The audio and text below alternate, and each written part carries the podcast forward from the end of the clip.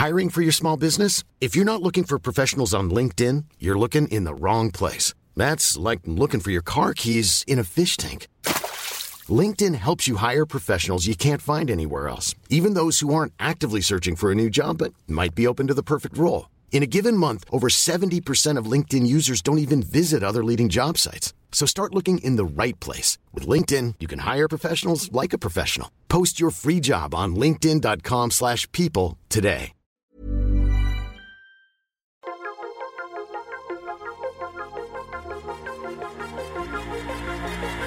Bienvenue dans le podcast Biomécanique. Je suis Jérôme Cazerolle, ostéopathe à Montréal, et dans ce podcast, je vous propose de partir à la rencontre de sportifs, d'athlètes et de spécialistes de leur domaine. Pour mieux comprendre la mécanique du corps et de l'esprit, pour vous aider à être plus performant au quotidien, et surtout en meilleure santé.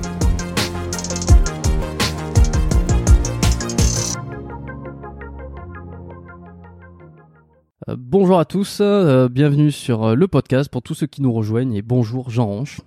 Salut, salut à tous. Ça fait vraiment plaisir, euh, comme je te le disais tout à l'heure, de t'avoir sur le podcast parce que je le dis, euh, j'ai l'impression de le lire à chaque invité, mais euh, ça fait longtemps que, que je voulais t'avoir sur le podcast. euh, Et que je voulais. euh, Enfin voilà, ça me fait plaisir qu'on ait cette discussion aujourd'hui, qu'on ait cette petite conversation. Euh, bon, ben, est-ce que tu peux te présenter? Euh, Je te propose de, de commencer par là pour débuter. Bah donc euh, moi ça fait pratiquement dix ans que je fais de la muscu là bientôt euh, pour assouffler une bougie euh, sur un cake protéiné. Euh, puis bah voilà j'ai fait des compétitions de bodybuilding avec euh, et sans dopage pour ceux qui veulent savoir. Donc et donc j'ai une chaîne YouTube avec euh, 200 000 abonnés maintenant où je parle où je donne mes conseils les plus pertinents possibles et surtout en basant sur la science quoi. Que j'ai très vite Mhm. compris que euh, grâce euh, à la science, on pouvait maîtriser euh, beaucoup plus de paramètres pour progresser qu'en faisant un peu en mode YOLO, quoi. Et donc, ça m'intéresse vraiment tout ce qui est biologie et tout en général. Mais vraiment de manière autodidacte, quoi. C'est-à-dire que mes études là-dedans, je suis pas allé très loin. C'était plus de l'autodidactisme, on va dire. Ok, bah tes vidéos sont intéressantes. hein. Elles sont, euh, moi, je les apprécie. euh, je pense qu'on a tous adoré les les les, les annihilations, les euh, euh, les chroniques musclées, surtout les chroniques musclées. C'est un- truc à Ouais. cartonner. Ça. Euh, tu parlais de la science. Tu sais quoi, je vais mettre les pieds dans, je vais mettre les pieds dans le plat directement et te demander qu'est-ce qu'a dit la science sur l'incliné, sur, sur l'incliné qui, a fait. euh, alors, pour remettre dans le contexte, euh, ça a fait débat il y a quelques mois parce que tu as sorti une vidéo. euh, Ouais, Il y a, y plus d'un an que- maintenant, ouais, ça fait un moment. hein. Ouais, plus d'un an. Bon, désolé, je... le temps passe vite. C'est pour ça, j'ai l'impression que c'était il y a peu longtemps. Ouais. Mais euh, sur l'incliné, comme quoi, euh, c'était pas le meilleur exercice pour euh, développer le haut des pectoraux, pour donc les pratiquants de musculation qui qui connaissent euh, qui connaissent le truc. Euh, et puis ça a fait un petit peu débat dans l'actualité. Il y en a certains qui ont repris le truc en disant c'est pas vrai. Euh, Il y, en a Ouais, ouais. il y a un certain youtubeur concurrent entre guillemets qui, qui a fait une vidéo pour expliquer que en fait la science disait que l'incliné était était intéressant pour développer les pecs et puis bon vous avez eu un petit débat comme ça. Ouais. Sauf que la science, en réalité, ne disait pas vraiment ça. un an après alors c'est quoi la vérité? Bah, la vérité, c'est que je, moi, je suis resté sur ma position, euh, parce que surtout, il avait sorti des études, bon, c'est avec euh, des, des électromyogrammes, bon, c'est pas toujours ultra fiable, hein, parce que tu peux contracter euh, comme un porc, là, je fais une pause, l'électromyogramme, il va, il va réagir, quoi, donc... Mais en gros, ouais, il avait sorti une étude en disant oui, regardez, le développé incliné, quand on fait de l'incliné, le haut de pec il est un peu plus sollicité, c'est vrai. Sauf que à côté, tu avais le delto antérieur qui était euh, deux, trois fois plus sollicité, un truc comme ça. euh, donc à long terme, bah, qu'est-ce qui va se passer, c'est que c'est ton delto antérieur qui va se développer plus et puis de plus en plus prendre sur ton haut de pec. Donc euh, voilà, d'une manière générale, euh, on peut travailler euh, son haut de pec euh, juste sur du, du coucher, euh, voilà, quand il n'y a pas de problème. Et j'avais donné des exercices aussi dont, dont Gundil parle, et, Frédéric Delavier aussi parle pour travailler son haut de pec, plus Mm. pour isoler à ce moment-là, quoi. Frédéric Delavier qui, qui arrive hein, sur ce podcast. je, Ah ouais, je, tease. On a l'exclu là. on a, ouais, c'est, la première fois que j'en parle. Enfin, qui arrive. Euh, qui va arriver bientôt. Hein, être prochainement. Je pense que Ouais, ça va être bien. Euh, Est-ce qu'on va péter tous les records euh, du podcast et passer les, les, les 3 heures, je crois Parce que le record est détenu par. Alors, je vais pas dire par qui. Ah, bah si, je peux le dire parce qu'il sera déjà sorti. Par Airsoviac, je crois, qui sera l'épisode précédent.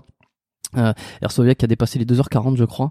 Et euh, bon, on verra avec monsieur Delavier. Euh, J'espère que normalement, je. je... On a prévu euh, le rendez-vous pour qu'on se fasse un petit podcast, un petit, tout petit podcast. Donc euh, j'ai hâte, on pourra discuter de tout ça aussi. Euh, j'ai envie de te demander quand même, je sais pas si on te l'a déjà demandé, si tu en as déjà parlé, la toute première fois que tu as fait une séance d'entraînement, séance de musculation, est-ce que tu t'en souviens? Ouais, je m'en souviens. Ouais. Comment ça s'est passé? C'est comme la première fois où tu fais l'amour, tu vois, tu t'en souviens, la, la première séance de muscu. Non, bah, je m'en souviens euh, comme si c'était hier. Je me souviens de ma séance, de mes charges, alors que bon, je les avais pas notées. Euh, ou quand tu commences, tu fais pas de la surcharge progressive, hein, tu connais pas du tout. Mais ouais, j'étais avec un ami et tout. Il, lui, ça faisait déjà quelques mois qu'il en faisait, euh, donc il connaissait un peu les bases quand même. Il s'était déjà renseigné pas mal de son côté. Et bon, bah, j'ai décidé d'aller à la salle euh, avec. Et euh, ouais, tout de suite, j'ai kiffé. C'était une séance spec, je me rappelle.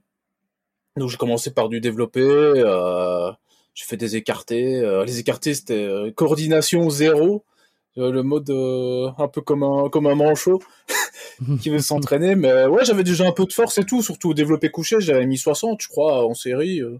60 Pour la kilos, euh, séance, putain, ça va, c'est- énorme. Ouais. Bon, j'étais un peu gros aussi, donc. euh, Oui, non, mais je veux Ouais. dire, c'est vraiment pas mal 60 kilos pour ta première séance. Moi, je crois que la première fois que j'ai Ah, mis, ouais. euh, que j'ai mis du poids sur une, une barre de développé couché, je crois que c'était entre 30 et 40 kilos. hein. Les, les mini poids sur la barre olympique. euh. C'est un peu ridicule. Mais bon, c'est faut, faut passer par là. Mais euh, ouais, tout de suite, j'ai bien aimé quoi. Et le lendemain, j'y étais quoi, pour faire le dos. Et c'était euh, dans quel euh, ob- objectif euh, on, on va revenir un peu sur ton, ton expérience aussi avant ça. Enfin, Ouais. sur comment t'as débuté tout ça. Mais cette première séance, donc t'as fait les pecs. Ton objectif, c'était euh, si tu voulais tester, t'avais déjà le, t'avais un objectif hyper clair euh, d'entrée ou pas? Bah, je voulais faire du sport parce que j'en faisais pas beaucoup. Euh, moi, je suis surtout geek à la base, donc euh, rester assis toute la journée à jouer aux jeux vidéo, voilà quoi. Quelle année? Enfin, je veux dire, t'avais quel âge à ce moment Euh, J'avais 18. Ouais, t'as commencé, t'as commencé bien, quoi. T'as commencé bien. Bon, avec le recul, j'aurais bien commencé quelques années avant pour pour avoir encore plus de gains parce que plus on commence tôt, euh, Ouais, on ça réagit. Mais euh, c'est quelque chose que tu remarques ça dans tes, euh, dans tes élèves en coaching. Que plus tu commences tôt, plus t'as des résultats. Bah, j'ai pas eu d'élèves vraiment jeunes, parce que déjà, je prenais toujours des majeurs sauf autorisation parentale. Donc, euh, mais de ce qu'on voit, oui, ceux qui commencent jeunes, en général, ils finissent machine. Ils finissent énorme, Mhm. quoi. sur ta chaîne YouTube, enfin, t'en as parlé souvent. euh, j'ai, bien aimé. Je crois que t'as une vidéo qui s'appelle de, de, de gros lard à compétiteur. Euh, c'est, un genre de titre qui est totalement, je trouve, dans ton. euh, c'est totalement ton style sur les vidéos. T'as des titres qui, qui me font assez Mhm. euh, marrer. C'était l'époque où on pouvait pas être taxé de grossophobie si on mettait un titre comme ça. Ouais, mais à la limite, à la limite, c'est toi-même. Donc, euh, je pense que le les gens sont un peu plus tolérants. Eh ouais, t'as le droit. Après, c'est, traiter les autres de gros lard qui, je pense, est un peu plus, Ouais. plus difficile. Euh, comment t'es, comment t'es, euh, comment t'es arrivé? Alors, gros lard, qu'est-ce que, qu'est-ce que ça veut dire, gros lard, pour toi? Euh, Comment t'étais, t'étais gros? Je veux dire, tu faisais pas de sport, t'étais, euh, comment t'es en arrivé là et t'avais quel âge? Bah, je faisais 105 kilos pour euh, 1m77. Donc, ça, c'était à mon plus gros. Un beau bébé. Mais ouais, ben du coup en fait j'ai eu une j'ai une maladie en fait à l'os frontal en fait, ça s'appelle une dysplasie fibreuse, donc c'est l'os qui se développe euh, surtout sous l'action de la- de l'hormone de croissance naturelle du coup. hein. et euh, bah c'était à mes 14-15 ans en fait, et donc du coup j'ai dû être opéré, j'ai eu une longue convalescence. Je pouvais pas faire de sport parce qu'à ce temps-là je faisais quand même du sport, je faisais beaucoup de vélo. Et donc, euh, mais euh, après j'ai dû tout arrêter pour euh, bah, le risque de chute et tout. euh, parce que quand on a une dysplasie, en fait, l'os se développe, mais il se fragilise aussi en même temps, donc c'est pas ouf. Donc, comment tu euh, t'en es rendu compte de ça euh T'a- T'avais des Ah. douleurs de- à la tête? J'ai commencé à avoir une bosse sur le front, je me suis dit tiens c'est bizarre, j'ai une bosse mais je me suis pas cogné. donc euh, oui des douleurs, j'avais des maux de tête aussi parce que fatalement j'avais euh, le la cervelle un peu compressée pour finir, donc euh, j'avais beaucoup de, de maux de tête quoi. Donc le diagnostic il a duré longtemps. hein. Au début les médecins ils galéraient un peu, c'est un truc super rare. Donc il a fallu opérer. Et puis bah pendant la convalescence et tout, j'ai pris beaucoup de poids. Ok, c'était une opération lourde? Ouais. Ça, a duré longtemps. Hein. Ça a duré 8 heures, ouais. 8 heures Ouais. Quand je me suis réveillé, j'étais en PLS, hein, franchement. Tu te souviens ce qu'ils t'ont fait? En fait, ils t'ont ils t'ont enlevé euh, un morceau d'os, ils t'ont remis le, truc parce que si, si c'était une euh, un développement euh, c'était excuse-moi parce que j'ai plein de questions parce que je suis assez curieux. C'était que à cet endroit-là que c'était localisé le le, C'était que à cet endroit-là, ouais. Bon, déjà que c'est un truc rare, autant pas l'avoir partout quoi. Mais c'est pas un truc c'est pas un cancer, c'est pas c'est un truc congénital en fait. Ok, on t'a expliqué pourquoi c'était juste au niveau du front que ça s'était euh, développé? C'est un des endroits où ça se développe le plus. Euh, il y a des gens qui l'ont au bassin, au genou, mais euh, ça arrive aussi au crâne, quoi. Bon, au final, heureusement, le crâne, c'est pas un truc qu'on entraîne à la muscu, donc au final, si j'avais eu ça au genou, j'aurais peut-être pas les cuisses que j'ai là. Ouais, c'est sûr. Donc, ouais, c'était une opération en deux parties, en fait. Il y en avait une et j'en ai eu une un an après, en fait. Donc euh, bah oui, ils enlèvent euh, ils enlèvent l'os et puis ils ont refait euh, ils ont mis une prothèse en acrylique, je sais pas quoi. Et la deuxième opération, ça consistait bah, à ajuster la prothèse un peu pour que ça fasse un peu plus symétrique et refaire le le plafond de l'orbite en fait qu'ils avaient dû enlever à la première opération. Parce que ça veut dire que tu as, as, un matériel de, de soutien au niveau de l'os frontal, temporal frontal? Ouais. Mais là, enfin, ça change. Enfin, je, sens rien, quoi. Enfin, pas de. Ouais, non, mais euh, c'est fou. Et alors, ça, c'était. Enfin, c'est fou, bah, c'est rare déjà. C'était dû à, un, excès de d'hormones de croissance. Hein. Euh, non, c'est plus sur, sur l'action de l'hormone de croissance. Sous l'action de l'hormone de croissance. Donc ça se serait arrêté en fait une fois adulte, une fois que l'hormone de croissance elle va proche de zéro, ça se serait plus développé, mais c'était suffisamment développé pour compresser le nerf optique, la cervelle et euh, bah, me causer des maux de tête euh, toutes les semaines au moins quoi. Ok. Et puis j'avais une grosse bosse sur le front quand même.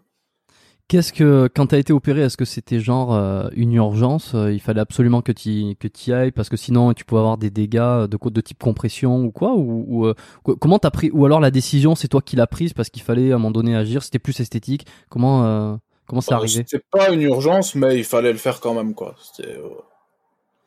c'est pas c'est on n'était pas une semaine près, mais bon il fallait pas laisser non plus développer le truc. parce que du coup j'avais fait une je sais plus comment ça s'appelle là, on met ses mains dans une machine et regarde si la croissance elle est pas finie. Et euh, du coup ma croissance elle était pas trop finie donc euh, il fallait euh, opérer parce que ça, ça, serait développé encore. Je sais plus c'est quoi cet examen là, voilà quoi. Ceux qui savent. Ouais, bah, ils le mettront, ils le mettront en commentaire ou ils, ils feront savoir. S'il y a des médecins. ils font une sorte de radiodéma pour voir s'il y a encore du cartilage pour grandir ou pas pour définir si on a fini sa croissance ou pas. Donc tu te fais opérer, euh, putain, des, donc des heures et des heures d'opération, et tu restes euh, ensuite alité pendant. Tu restes à l'hôpital combien de temps? Euh, Je suis resté dix jours, je crois. Hein. C'était pas si long, mais j'ai dû rester alité trois jours, parce que les trois jours, je pouvais pas me lever, j'avais plus d'énergie en fait. Et alors là, c'est à partir de là que tu as commencé à prendre du poids si je comprends bien. Bah, j'en avais pris un peu avant parce que il m'avait déconseillé de faire du sport avant, euh, vu que l'os il se fragilise et que bah, on peut, il faut éviter les risques de fracture. Et du coup après, oui, j'ai pas pu euh, refaire du sport euh, vite après quoi. Hmm. Non plus en attendant bah, de récupérer quoi.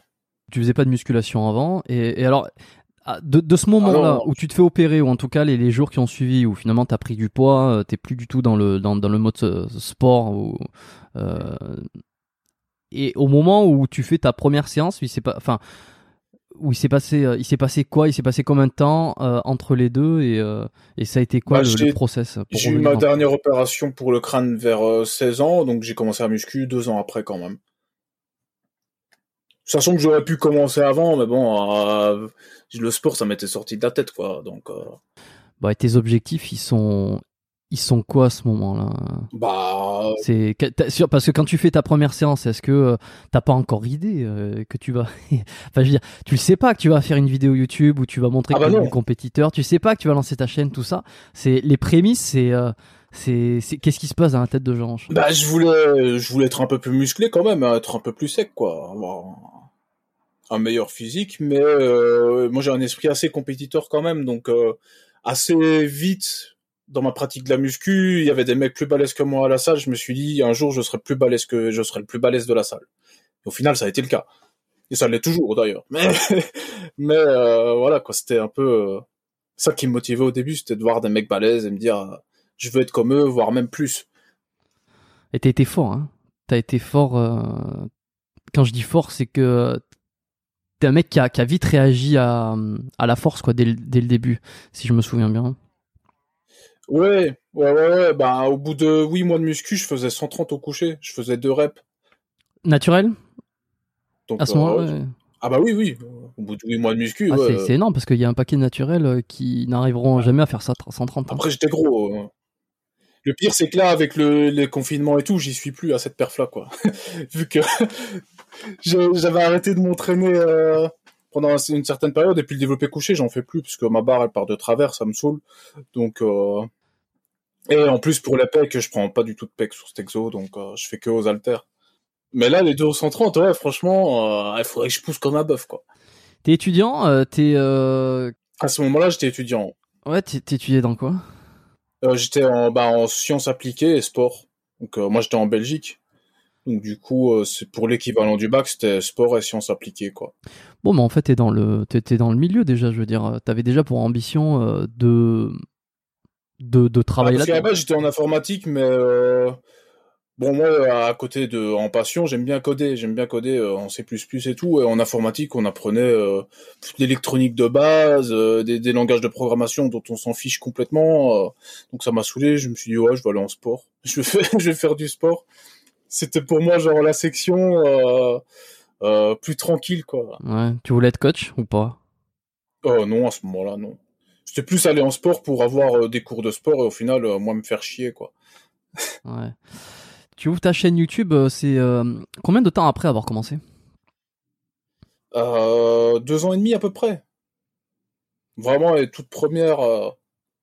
J'ai jeté un œil euh, il y a pas y a pas longtemps là quand je voulais préparer un petit peu cet épisode, j'ai regardé ce que tu euh, enfin j'ai screené un petit peu ta chaîne et surtout euh, sur les, les débuts parce que euh, je m'en souvenais plus trop ex- exactement de quand c'est que tu avais commencé et euh, et ça ça date hein, ça date, on est sur les premières ça vidéos. date, ouais. Les premières vidéos, elles font elles, elles font pas mal de vues mais tu enfin elles font 80 000 vues si je me souviens bien. Attends, je vais les Ouais. regarder. Ouais, c'est un truc comme ça. Mais euh, t'as commencé, ouais, t'as commencé dans les débuts, quoi. T'étais parmi les premiers. Je pense que qui sait qu'il y avait, euh, il y avait peut-être, euh, bon, il y avait peut-être Rudy qui avait déjà commencé. euh, Il y avait, euh, Euh, bah, le muscu. euh, ouais, les premiers, c'est vrai, All Muscu. euh, peut-être, peut-être Body, Body Time. voilà. Il y avait Thibaut, Thibaut, il était là. oui, oui, bah, c'est vrai. Lui, il était déjà vers 20, 20, 30 000 abonnés, un truc comme ça quand même. Mm. Ouais, tes premières vidéos, donc il y a 7 ans, hein, c'est, c'est, c'est fou. Ouais, bah ouais. L'histoire de ma chaîne, elle est débile, hein. euh. Bah, bah, vas-y, raconte-moi, c'est quoi l'histoire de ta chaîne? J'a- J'avais une chaîne, euh, ma toute première chaîne YouTube, qui était une chaîne où je faisais euh, des conneries, euh, où je jouais à des jeux vidéo et tout. Et euh, je participais à un forum sur jeuxvideo.com, c'est forum euh, musculation et nutrition, quoi. Donc parfois je partageais des photos de mes perfs. Et une fois, plutôt que de mettre la vidéo en répertorié, je l'avais mise en public sur ma chaîne euh, de gaming et tout. Et euh, bon, j'avais eu des bons commentaires et tout. Puis pourtant c'était une vidéo débile. Hein, euh, et je me suis dit ouais, mais ça fait chier. euh, J'ai plus envie de faire de mettre une vidéo de muscu sans faire exprès sur une sur ma vidéo de sur ma chaîne de jeux vidéo. Donc du coup j'ai créé une chaîne de muscu où j'allais mettre mes vidéos de muscu quoi. C'est comme ça que c'est né en fait. Comme quoi une erreur au final ça peut mener. euh, Peut-être que si je m'étais jamais trompé, euh, si j'avais mis la vidéo en mode non répertorié que j'avais pas fait cette erreur là, peut-être que ma chaîne de muscu elle aurait jamais vu le jour quoi. Donc, Ouais, peut-être que ça serait jamais arrivé. C'est quoi le, le nom de la première chaîne YouTube? Est-ce qu'elle est toujours disponible? Ouais, c'est Jonge. Ah oui, d'accord. Donc tu l'as, tu l'as laissé, euh, Jean. Elle est toujours là, ouais. Mais je publie encore des trucs, mais là je publie plus des remixes, des montages à la con avec Risitas, euh, voilà quoi. Ok, ok, ok. Lire quoi. Ouais, des délires. Ah oui, bah je suis dessus, effectivement. Ah oui, il y a tout. euh, y a des. Ah, T'aimes- bien le troll, hein? Oui. Pardon? T'adores le troll, t'adores les trucs comme ça, j'ai remarqué. Bah, de toute façon, Ouais, on, voilà, on ouais. le sait tous, mais sur cette chaîne, on voit toutes les vignettes là, c'est que des trucs de troll presque. C'est une chaîne où je publie euh, que de la merde quoi, concrètement. Je publie des trucs qui me passent par la tête, euh, puis voilà. Par contre, euh, les vidéos où tu gamais, elles y sont plus. Non, ouais, j'ai fini par les mettre en répertorié. Qu'est-ce que je, voulais te demander ah tiens, ça m'est sorti, ça m'est sorti de la tête, mais c'était sur sur cette chaîne YouTube. Oui. Tu me disais un peu comment c'est arrivé par hasard que tu as mis une vidéo en, en, public alors que tu n'avais pas fait exprès. Et puis finalement, c'est ça qui t'a poussé à créer la chaîne. Euh, donc, tu continues à jouer aux jeux vidéo? Ah Parce bah que euh, au premier, c'est au premier, au premier. Euh, première impression, on peut se dire euh, jouer aux jeux vidéo et être un, être un athlète, euh, être un, mec hyper balèze, hyper, hyper sec, musclé euh, et, et, sec, c'est un peu antinomique, tu vois. A, priori. Ouais, mais c'est un préjugé parce qu'il y a beaucoup de mecs super balèzes qui en fait sont issus à la base de jeux vidéo. Hein. Parce qu'en fait, c'est super compatible. Je veux dire, sur le temps que ton, ton corps se repose, bah à côté, tu joues aux jeux vidéo, tu travailles tes réflexes, puis tu t'amuses quoi parce que voilà. C'est le but. Jean-Ange c'est ton vrai prénom euh, non. Jean-Ange c'est pas ton vrai prénom donc euh, ah bah c'est un pseudo depuis le départ. Ah, ah je sais pas moi. Bon c'est à dire que ton prénom euh, personne n'a jamais su. Bah si il y en a qui ont réussi à trouver mais voilà. Bon on ne va pas on va pas dire ce que c'est aujourd'hui. Ouais. C'est René je m'appelle René René, très bien. Bon, ben. Euh, oh, je rigole. Tapez tous en commentaire. René.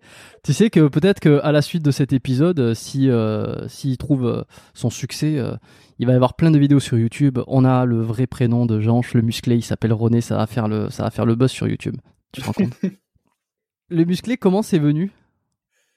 Bah ça, c'est dire de jeux vidéo, c'est-à-dire que les de jeuxvideo.com, c'est-à-dire que les mots qui finissent par e accent aigu, euh, on mettait AY à la place. Euh. Donc euh, c'est ouais, tout simplement. Pour produit jeuxvideo.com. Et pourquoi Jean Honche alors Ça vient d'où ça Si c'est pas ton prénom? Bah Jean, c'est Jean parce que bon, c'est un vieux prénom, c'est marrant de, de s'appeler Jean.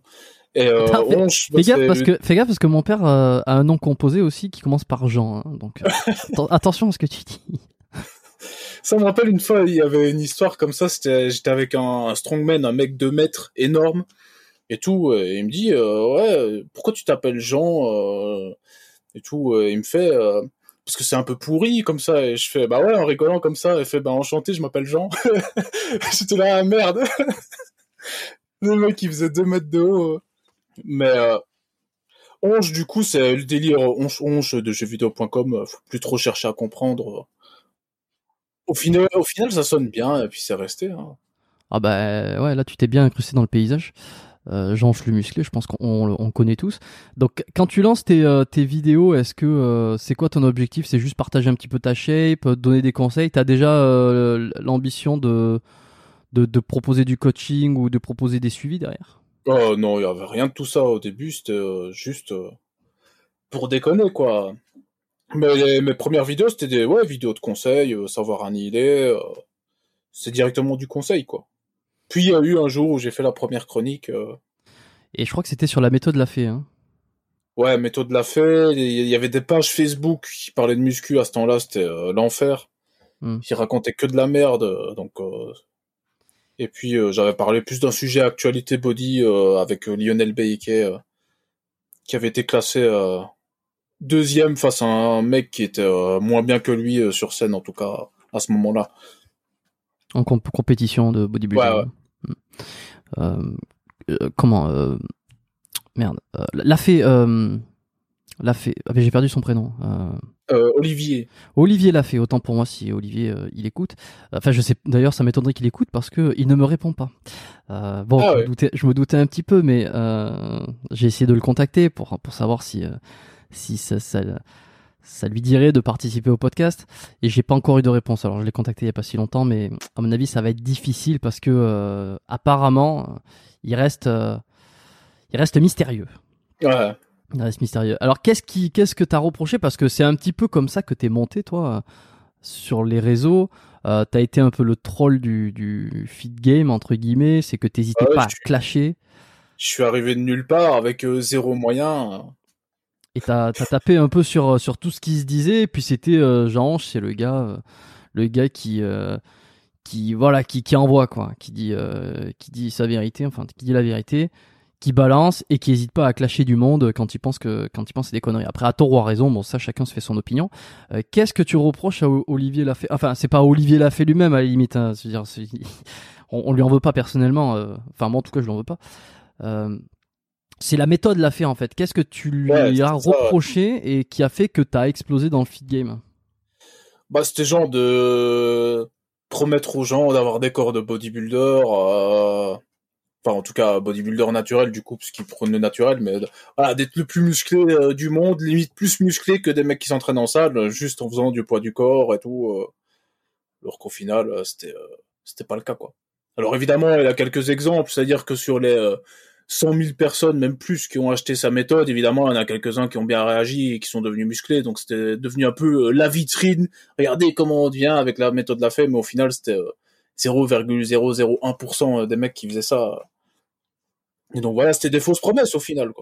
Tu penses que pour ceux, pour la, très grande majorité qui généralement veulent changer, euh, ils souhaitent pas forcément devenir hyper bodybuildé, ils veulent juste euh, perdre un petit peu de poids, euh, se, muscler un petit peu, et ils n'ont pas exactement euh, les mêmes attentes ou les mêmes objectifs que peut avoir quelqu'un qui, s'entraîne en salle, tu vois, qui est déjà dans, le truc. Est-ce que tu penses pas que certains résultats sont, enfin, ils peuvent atteindre un certain résultat avec cette méthode? Ben, tu peux avoir un certain résultat, mais en tout cas, pas être le gars le plus musclé. Euh. Puis il y avait surtout des, des, personnes qui se plaignaient qui avaient aussi des douleurs au niveau des épaules ou du sternum. Euh. C'est d'ailleurs de là qu'était parti le clash entre Frédéric Delavier et Lafay, euh, parce que Frédéric Delavier répondait aux questions sur les douleurs au sternum à cause des dips. Et puis, euh... puis surtout, ce qu'il y a, c'est que oui, on a souvent des gens qui disent oui, je veux pas être trop musclé ou quoi mais euh, c'est comme si j'en redevenais musclé du jour au lendemain quoi alors qu'en fait euh, c'est faux faut déjà des faut s'entraîner de façon intensive si on veut déjà euh, changer un petit peu quoi quand t'as commencé tu t'entraînais comment? T'étais c'était quoi tes influences? Comment tu t'es fait tes premiers tes, tes, premières infos tes premières compétences bah mes premiers programmes je les ai faits sur Super Physique les sites de muscu qui traînaient à ce temps-là quoi Ok, ah ouais, je savais pas que t'étais euh, donc euh, sur, t'avais, t'es passé par au début par super, par les forums de Superphysique, ouais. Bah j'ai jamais participé, je, je prenais les infos qu'il y avait à pomper et puis voilà. Hmm. Ce, ce, Rudy alors, il a, il, il a été, euh, il a été partout pour pour beaucoup d'anciens. Hein. Ah, ça, ça a bugué. je disais que finalement Rudy Koya, qui est le, le, le, dinosaure du web, qui est l'ancien un des, un des plus anciens finalement, il a contribué, euh, petit à petit, je me rends compte qu'il a contribué à, à, à aider, euh, enfin pas aider, mais Superphysique, c'est un nom qui revient beaucoup dans tous ceux qui sont dans le milieu du fitness, de la musculation, euh, depuis longtemps en fait. Il y avait ça et, d'autres forums, quoi, d'autres de, à l'époque. Ok, donc tu fais tes petits programmes, euh, tu commences à t'entraîner et euh, tu lances ta chaîne YouTube. Euh, ton évolution physique, elle se passe comment Elle est rapide Combien tu prends de combien tu prends de muscles Comment tu te développes? Bah ouais, au début j'ai vite progressé. Hein. Au bout de quelques mois, on voyait déjà que je faisais de la muscu.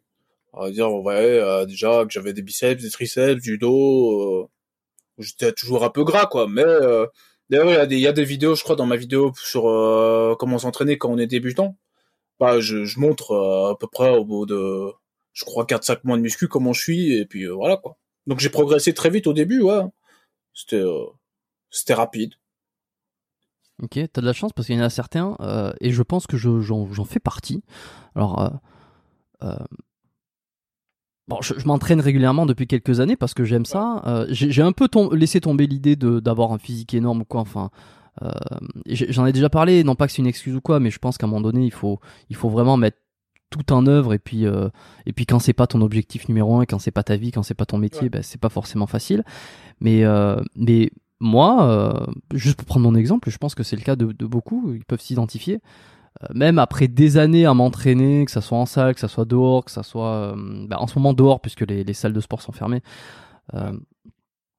au bout de plusieurs années habillé les gens ne disent pas tiens il fait de la muscu alors après, euh, que si je, tombe la chemise, bah, c'est un peu plus évident. Mais si tu veux, de base, j'ai déjà pas une morphologie qui est énorme.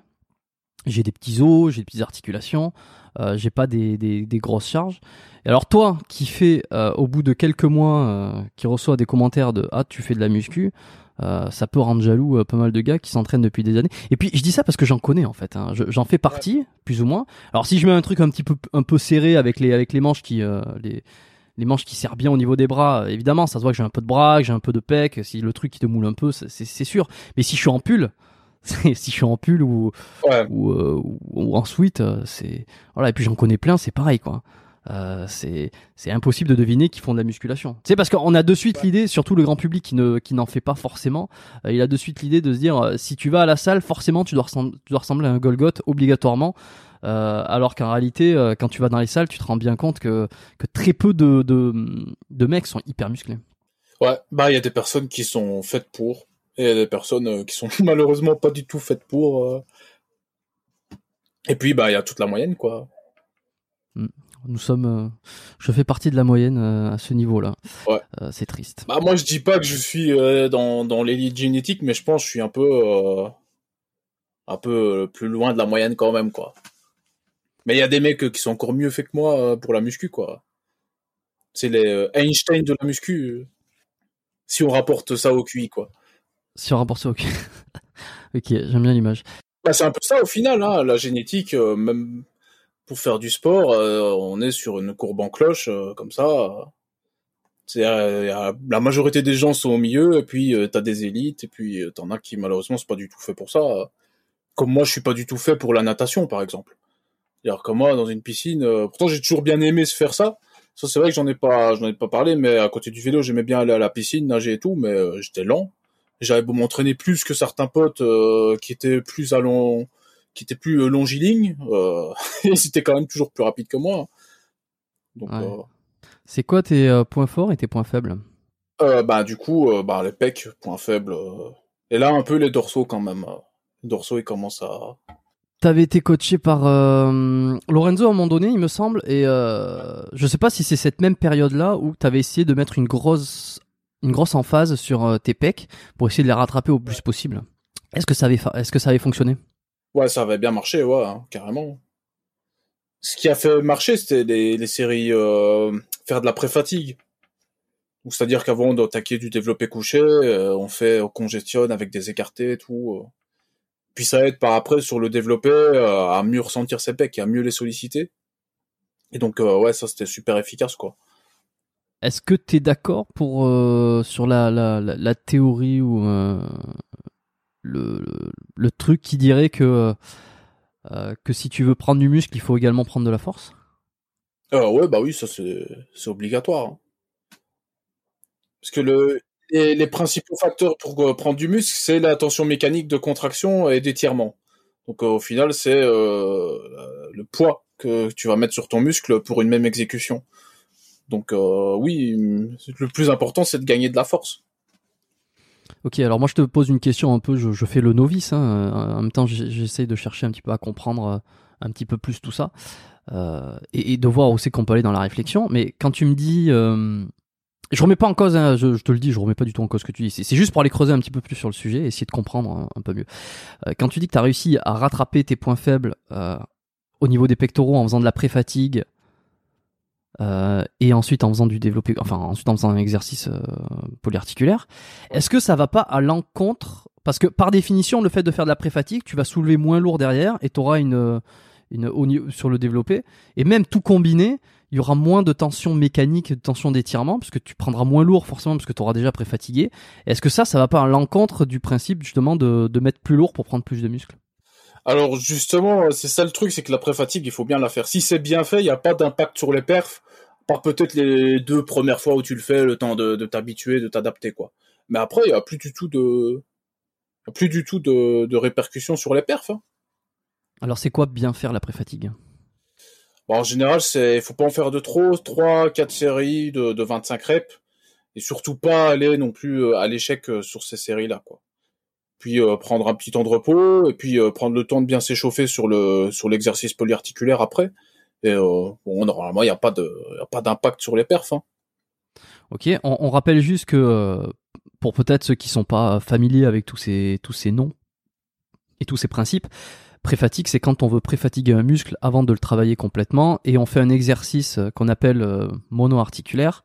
Euh, c'est-à-dire qu'on va isoler le muscle qu'on veut travailler le, plus pour enfin on va isoler le muscle pour le pré-fatiguer pour ensuite passer à l'exercice qui va permettre de le travailler à fond. En fait, pré-fatigue, c'est un nom un peu trompeur, parce que tout le monde... mais en général, on parle plus de, de pré-activation, en fait, parce que ça sert plus à activer le muscle. C'est-à-dire comment on le fait chauffer plus, il devient beaucoup plus réactif. Mmh, mmh. C'est on, ça, ça, le vascularise, donc déjà ça lui amène du sang, ça permet de, de peut-être mieux le sentir. Ouais, voilà. L'influx nerveux va plus vite, euh, plus euh, le muscle est chaud, plus l'influx nerveux va vite. Là, on met une emphase sur l'épée, qu'on lui fait chauffer un peu plus que le reste, sans non plus négliger le reste quand même. Hein, mais euh, alors on essaye de, c'est plus de la préactivation en fait. C'est vrai que pré-fatigue c'est un nom un peu trompeur. J'utilise toujours ça, alors que je devrais changer ça dans mon lexique. C'est plus de la préactivation. Euh, donc c'est grâce à ça, plus ou moins, que tu as réussi à rattraper un, retard euh, sur les Euh, je parlais de, Lorenzo Baker, donc un, un, bodybuilder français que bon on voit plus du tout qui a disparu. T'as toujours des, as de ses nouvelles ou, pas? Ouais, j'ai de ses nouvelles. Bon, j'y crois pas, mais j'aimerais bien le recevoir ici. Bah, envoie-lui un message sur Insta euh, ou quoi. Ouais, ouais, faudrait que je l'écrive. Mais bon, il, se fait très discret euh, ces dernières années. Donc, il te, comment, euh, comment t'arrives à, c'est quoi la chronologie là? Parce que t'es inscrit en salle de muscu, tu, t'entraînes, tu développes un gros physique, euh, ouvres ta chaîne YouTube, tu te fais coacher par Lorenzo. C'est ton premier coach. Quand est-ce que ça arrive tout ça, le, le, coach Ouais, c'était mon premier coach. Comment tu le rencontres? Comment comment tu le contactes? Bah, il m'avait contacté parce que du coup, il aimait bien, il aimait bien mon travail et puis, euh, bah, c'était pour travailler ensemble. Du coup, moi, pour que je fasse quelques apparitions dans, dans sa chaîne, puisque pour plus parler justement de l'aspect scientifique des choses et lui plus de l'aspect euh, concret. Ouais. Et euh, bah, bien que la chance, c'est du concret aussi, mais enfin, on voit, on comprend ce que je veux dire, quoi. Et euh, que du coup, bah après à côté, moi je lui ai demandé s'il pouvait me coacher éventuellement. Parce que Lorenzo, c'est une tête au niveau de l'entraînement, quoi. C'est-à-dire une tête? Bah, il connaît euh, tous les exercices qu'il faut euh, pour te débloquer euh, des points faibles ou quoi, pour aider à bien recruter. il est très fort là-dedans, parce que c'est un passionné de body. Donc. Ouais, c'est vrai que c'est un des premiers qui est arrivé avec un concept de vidéo. Les Ses toutes premières vidéos, je trouve que c'était, du body pur, quoi. Je veux dire, il y avait, il a eu quelques vidéos. Alors, je, suis sur sa chaîne là. C'est, c'est il y a 7 ans. Hein, il y a plus de 7 ans qu'il a commencé. Et c'était vraiment euh, de l'entraînement pur. Euh, ah ouais, ouais. C'est brut. La motivation, quoi. Ok, donc il te prend un petit peu sous son aile. ça dure combien de temps? Ça a duré deux ans à peu près. Ok, et qu'est-ce que quels ont été les résultats au bout de deux ans? C'était c'était pour quel objectif déjà C'était pour une compétition? Euh, ouais, c'était pour une compète, c'était pour ma première compète. Mais à la base, euh, quand j'ai commencé le coaching avec lui, il n'y avait pas de compète en vue. On a fait euh, pratiquement un an ensemble où c'était voilà comme ça pour m'aider à me développer. il m'a fait vraiment progresser. Après, je lui ai dit, j'aimerais bien faire une compète quand même là, voir un peu ce que ça donne. Puis c'est après qu'on a mis en place tout ça, quoi. Et puis toi, je sais que t'es es plutôt à l'aise de, de parler, enfin à l'aise, sans forcément rentrer dans les détails, mais euh, enfin en tout cas, tu l'as dit que t'as as utilisé certains produits euh, ouais. pour cette première compétition. C'était de mon choix personnel. C'était un pur choix personnel. Et d'ailleurs, lui, il me disait non, il vaut mieux pas, mais euh, moi, je voulais absolument, donc ça s'est fait comme ça, quoi mais c'est venu de moi et c'était un choix que je réfléchissais depuis un an pratiquement quoi j'ai réfléchi pendant un an avant d'en prendre quoi. Je me suis pas dit euh, en me réveillant tiens je vais commander du Dianabol et en prendre. t'as as commencé par du Dianabol Ah oui bah oui bah, c'est un peu par là que tout le monde commence hein. Ouais je sais je sais pas euh, je sais je sais pas moi. Euh. Mais j'ai réfléchi longuement avant, avant de le prendre hein, de, voir les, les pour et les contre enfin avant de prendre les produits d'une manière générale quoi. Ouais et, et qu'est-ce qui qu'est-ce qui t'a fait basculer? Bah, c'était l'envie de faire la première compète euh, en IFBB, euh, de savoir qu'en IFBB, ben justement, il y a des gros bébés, donc euh, il faut y aller quoi. Après, j'étais pas obligé, tu vois. Quand tu t'inscris à IFBB, il y a, y a, pas un contrat qui te dit que tu dois te doper pour participer, mais je l'ai fait quoi. Mais il n'y a pas de contrôle sur ces compètes là? Enfin, je, sais qu'il y a des contrôles qui sont un peu, en fait, il y a des contrôles un peu à l'arrache, mais comment ça se passe concrètement? Ouais, c'est à l'arrache. Hein.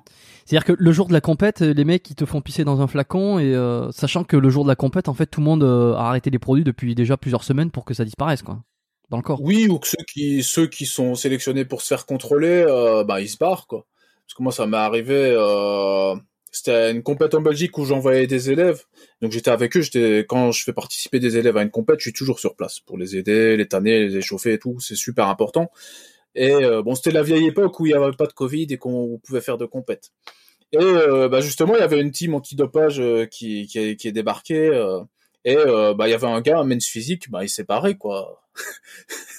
que dès que dès que son nom a été sélectionné, bah il est parti, il a pris ses affaires, il s'est barré. T'as pas été euh, contrôlé toi? Non, jamais été contrôlé. Bah mes, derniers, mes deux dernières compètes, j'aurais bien voulu. Hein. Je te la euh, contrôlez-moi là, c'est bon là. Mais alors comment Parce que euh, normalement le truc c'est comme je disais là, c'est ceux qui font la compète, ils sont, ils arrêtent de prendre des produits quelques semaines avant. Euh, comme ça, le jour de la, compétition, ils ont plus de produits dans le dans le sang normalement. Donc ça c'est une arnaque ça, parce qu'en fait tout le monde a tout le monde s'est, a utilisé des produits dopants. et puis par contre le jour J, tout le monde peut, peut, prétendre à dire ah ben non regardez je suis naturel. Non non regardez j'ai rien dans le sang. Ouais. Après, c'est plus une idée reçue, hein, ça, les gars qui arrêtent euh, deux semaines avant. En général, les mecs, euh, ils continuent euh, pratiquement jusqu'au bout. Hein. Ok. Ceux qui veulent, ceux qui arrêtent quelques semaines avant, c'est plus pour passer justement dans des compètes natives où ils sont sûrs de se faire contrôler. Par exemple, les mecs qui vont à Colmar, voilà quoi, en général pas tous quoi, mais euh, ceux, qui vont dans les grosses catégories, euh, ils, ils, chargent jusqu'au bout. Hein. Parce que on voit très vite la différence une fois que t'arrêtes quoi. Ah ouais, au bout de combien de semaines? Bah ouais, au bout d'une semaine, hein. surtout que tu vas commencer à avoir des fluctuations hormonales, comme euh, t'avais un taux de testo, je sais pas moi, dix fois supérieur à la norme. tu te retrouves au bout de 2-3 jours, en fonction de la demi-vie des produits, à un taux de testo normal, bah t'as des grosses fluctuations hormonales, donc tu peux faire de la rétention d'eau alors en général, les, les, les body quand ils arrêtent leur, euh, quand ils ont fini leur compète, que donc du coup en général ils arrêtent leur cure, bah ils font de l'œdème en général, beaucoup d'œdème. C'est ce qui t'est arrivé toi quand t'as Ouais, moi j'en ai eu un peu, mais pas trop. Ça a déjà été, j'en ai vu chez qui c'était c'était pire. Genre ils appuyaient sur leur cheville et puis euh, t'as encore la trace de leurs doigts dans leur cheville. Moi j'avais un peu de rétention d'eau, mais ça allait. Euh, T'arrêtes la les cures directement euh, après euh, ta compétition? Ouais. Sachant que quelques jours avant la compète, tu ralentis un petit peu ben, pour éviter euh, cette fois-ci la rétention d'eau qui est causée par euh, les par la testo. Donc en général, un peu avant la compète, tu freines, tu ralentis euh, au niveau des dosages, mais pas dans une optique de passer un contrôle antidopage. Hein, c'est juste pour virer de la flotte quoi. Mais quand même être suffisamment chargé pour être au top sur scène quoi. Et puis après, ouais, j'arrêtais quoi. C'était ta, ta, ta seule ou ta, J'en ai fait trois. Trois, trois cures, ok. Pour mes deux premières compètes, la première IFBB, la deuxième Colmar 2016 et puis une troisième puisqu'il me reste encore des trucs, je me suis dit bon, je vais pas les jeter quand même. Donc je les ai pris. Et puis euh, après, bah, j'ai plus jamais rien pris. Et alors, est-ce que tu as vu ton niveau dégringoler une fois que tu as arrêté euh, dans les dans les semaines qui ont suivi euh, ton niveau je veux dire est-ce que tu as pris t'as perdu du muscle? Est-ce que tu as réussi à conserver? Ça c'est le, la grande question. Euh, j'en parlais récemment euh, avec un futur invité qui va sortir un, un, invité qui, est qui, qui fait beaucoup parler de lui en ce moment sur YouTube normal, notamment pour ses vidéos qui sont très orientées sur ces sujets-là. Ouais. je pense que les gens peut-être Rob? Peut-être peut-être ah, on va sortir des noms, on va sortir tous les futurs invités euh, dans ce podcast. Euh, ouais, non, de l'avier c'est pas encore fait, mais euh, mais bon, allez, on peut, je pense qu'on peut le dire, euh, on peut le dire clairement. The, The, Rob est est passé dans les est passé au au crible de mes questions, on va dire, et, ah, et le, le, ça va être pas mal. le podcast sortira d'Europe sortira dans les, dans les prochaines semaines. Je sais pas encore l'ordre dans lequel je vais les mettre. En tout cas, une chose est sûre, c'est que euh, celui qu'on enregistre en ce moment euh, sortira avant celui de Rob. Bon, bref, Ouais. je sais plus où je voulais. en- Ah, je passe le bonjour à Rob, du coup. On, on passe le bonjour à Rob, évidemment. Euh, un super épisode, hein. Euh, franchement. Ah bah j'imagine. Ah, Ah ouais, franchement, euh, excellent, quoi. C'est surtout, n'a- n'avez pas envie de rater ça. Donc, donc, du coup, j'ai complètement oublié ce que je voulais dire. c'est ça, ça, ça a chassé le sujet. Euh, C'était oui à l'arrêt, est-ce que j'avais euh, des pertes? Oui, oui, non, voilà, c'est ça. C'est un truc, voilà, c'est la question qui se Bah pose. oui, puis j'en avais parlé beaucoup avec lui. C'est genre, euh, en fait, une fois que t'arrêtes, est-ce que tu gardes Et puis, bon, j'a- j'avais développé ça avec lui, donc le- les gens, ils, ils iront écouter. Mais c'était la, la vraie question. hein, la vraie question, c'est est-ce qu'on garde Est-ce qu'on garde tout Est-ce qu'on on, on garde rien? Comment ça se passe? Enfin, en tout cas, ton expérience, comment elle s'est passée à toi? Bah, euh, moi, en fait, déjà, comme j'étais, euh, comme j'en prenais pour les compètes, en tout cas les deux premières fois, euh, c'est-à-dire que j'étais ultra, enfin, j'étais pas ultra sec, mais j'étais sec à, l'arrivée de la compète, et du coup, quand j'arrêtais euh, ma cure et que j'avais fini ma compète, bah, je pouvais repasser sur une prise de viande, quoi, pour, je pouvais reprendre un peu du poil de la bête. Donc, les, fluctuations, je les voyais pas trop, parce que fatalement, bon, oui, je prenais du gras, je prenais de la flotte. C'est sûr que d'un point de vue visuel, mon physique il était moins bien, mais d'un point de vue masse, euh, limite je, je prenais du poids après la cure parce que euh, bah comme je repassais dans un surplus calorique, je pouvais manger plus. Donc voilà, d'un point de vue euh, masse globale et force, euh, bah, j'ai gardé, quand même pas mal. Donc oui, je pense qu'on garde une partie, puis ça dépend comment on fait, comment on gère le post-cure quoi. T'as pas eu l'effet euh, l'effet dépressif euh, comme ça où t'avais plus la motivation pour t'entraîner et tout? Non, non, euh, jamais. Le, le seul effet euh, que j'ai eu, c'était de l'acné. Le seul effet négatif vraiment notable, euh, c'était de l'acné, quoi. Et puis bon, les prises de sang, bah, les enzymes euh, hépatiques euh, hein, dans le rouge, quoi. Mais bon, c'est pas... Ça se règle un mois après, quoi. Et Justement, t'étais suivi médicalement? Ouais, ouais. Vous étiez prise de sang, on surveillait tout. Est-ce que ton médecin, il était au courant? Ah oui, il était au courant, hein, je lui ai dit. Qu'est-ce qu'il disait? Bah, il était pas pour, mais bon, euh, je fais ce que je veux, et puis bah, il, il est un peu obligé de faire son boulot, quoi. Il a le cul entre deux chaises, donc... euh, Ouais. Donc, euh, mais il m'assistait pour. euh, en tout cas, il m'a jamais rien prescrit euh, comme truc. Mais euh, bah, c'est lui qui me fournissait les ordonnances pour faire les, les, les prises de sang et puis qui lisait les, les prises de sang avec moi parce que je m'y connaissais pas mal aussi vu que je m'étais pas mal renseigné. Ben c'est ça le truc, c'est que souvent euh, les bodies euh, qui sont euh, qui sont là-dedans, euh, ils sont plus au courant de, de- des produits, des effets, de tout ça que les, les- médecins en fait, euh, qui n'ont pas Ouais. forcément eu la les formations en, en endocrino. euh. Ouais. Ils vont ils vont te dire que les prendre des protéines c'est mauvais pour les reins hein, donc bon. Bon ça, je pense que c'est en train de changer maintenant parce que avec la, toute la démocratisation du sport, du fitness et puis des compléments alimentaires, pense que les les, les mœurs changent, surtout sur les, les nouvelles générations de médecins et de de thérapeutes de manière générale qui sont qui sont intéressés par dans- par le milieu du sport. Euh, en revanche, effectivement, pour les stéroïdes, comme c'est un truc, enfin les stéroïdes, les, les anabolisants, les produits, tout ça, euh, c'est quelque chose qui est interdit, qui est illicite. Euh, Enfin, le, la, la vente est illicite et la, la je sais pas si euh, si la, la possession est illicite ou pas, mais en tout cas, c'est un truc. Bon, voilà, c'est c'est Ouais, je pense qu'on peut pas en avoir. hein. Ce qui fait que par conséquent, euh, il n'y a pas de, il y a pas enfin il y a pas d'études, il y a pas, euh, il y a pas d'informations qui circulent là-dessus, et puis c'est peut-être pas euh, euh, éduqué en. Ouais, il y a quand- médecine. il y a quand même pas mal d'études. Hein. bon, surtout, ça vient surtout de Russie. Hein. Ils s'en foutent un peu. Il y a quand même aussi des études aux États-Unis, mais bon, ça, ça reste assez rare. euh. Parce que bon, c'est pas toujours éthique. euh. Non, et voilà, comme c'est interdit pour le coup, euh, les médecins sont peut-être pas, euh, n'ont pas, n'ont pas reçu l'éducation, enfin pas, pas l'éducation, mais n'ont pas toutes les infos sur tout ça. Et puis, et puis, euh, c'est vrai que si on fait quand même un, comparatif, les produits dopants en bodybuilding, ceux qui sont dans le- la musculation, ils ont l'impression que c'est partout, que c'est que que y a que ça s'est démocratisé, ça c'est sûr, hein, c'est évident, on en entend de plus en plus parler, mais en fait, si on, on compare ça à la population générale, donc entre les sportifs et les non sportifs, l'utilisation des produits en musculation, on reste dans un truc niché, quoi, tu vois, qui, qui Ouais, ouais. représente pas la population en général. Ouais, ouais. Donc forcément, ils sont, ils ont peut-être, ils ont moins de connaissances que les les, les, les érudits euh, qui sont là-dedans. Donc tu fais trois cures, euh, tu fais trois trois cures. Bon, tu prends tu prends du muscle, tu prends de la force, etc. Ensuite, tu décides d'arrêter. Ouais, on progresse très vite. Ouais, vas-y. Ben justement, euh, qu'est- qu'est-ce qu'on qu'est-ce que tu dis Qu'est-ce que tu dis à- à- aux fameux euh, les pro enfin les produits font pas tout, mais mais façon de dire les produits en fait font font très peu. Qu'est-ce que c'est quoi euh, Vas-y, raconte toute ton expérience sur ça. Bah, ça fait pas tout dans le sens où si tu t'entraînes pas, euh, que t'as pas de diète et tout, ben c'est sûr que bon, tu vas pas progresser des masses quoi. Par contre, euh, oui, si tu si tu t'entraînes à fond, que tu suis une diète à fond et que t'en prends, là, ça va vraiment te booster pas mal quoi. En termes de perf, euh, moi je me rappelle que je recomptais mes poids sur mes barres parce que j'y croyais pas. hein. Je me disais putain, j'ai, je suis trompé là, j'ai mis euh, 10 kilos de trop peu là.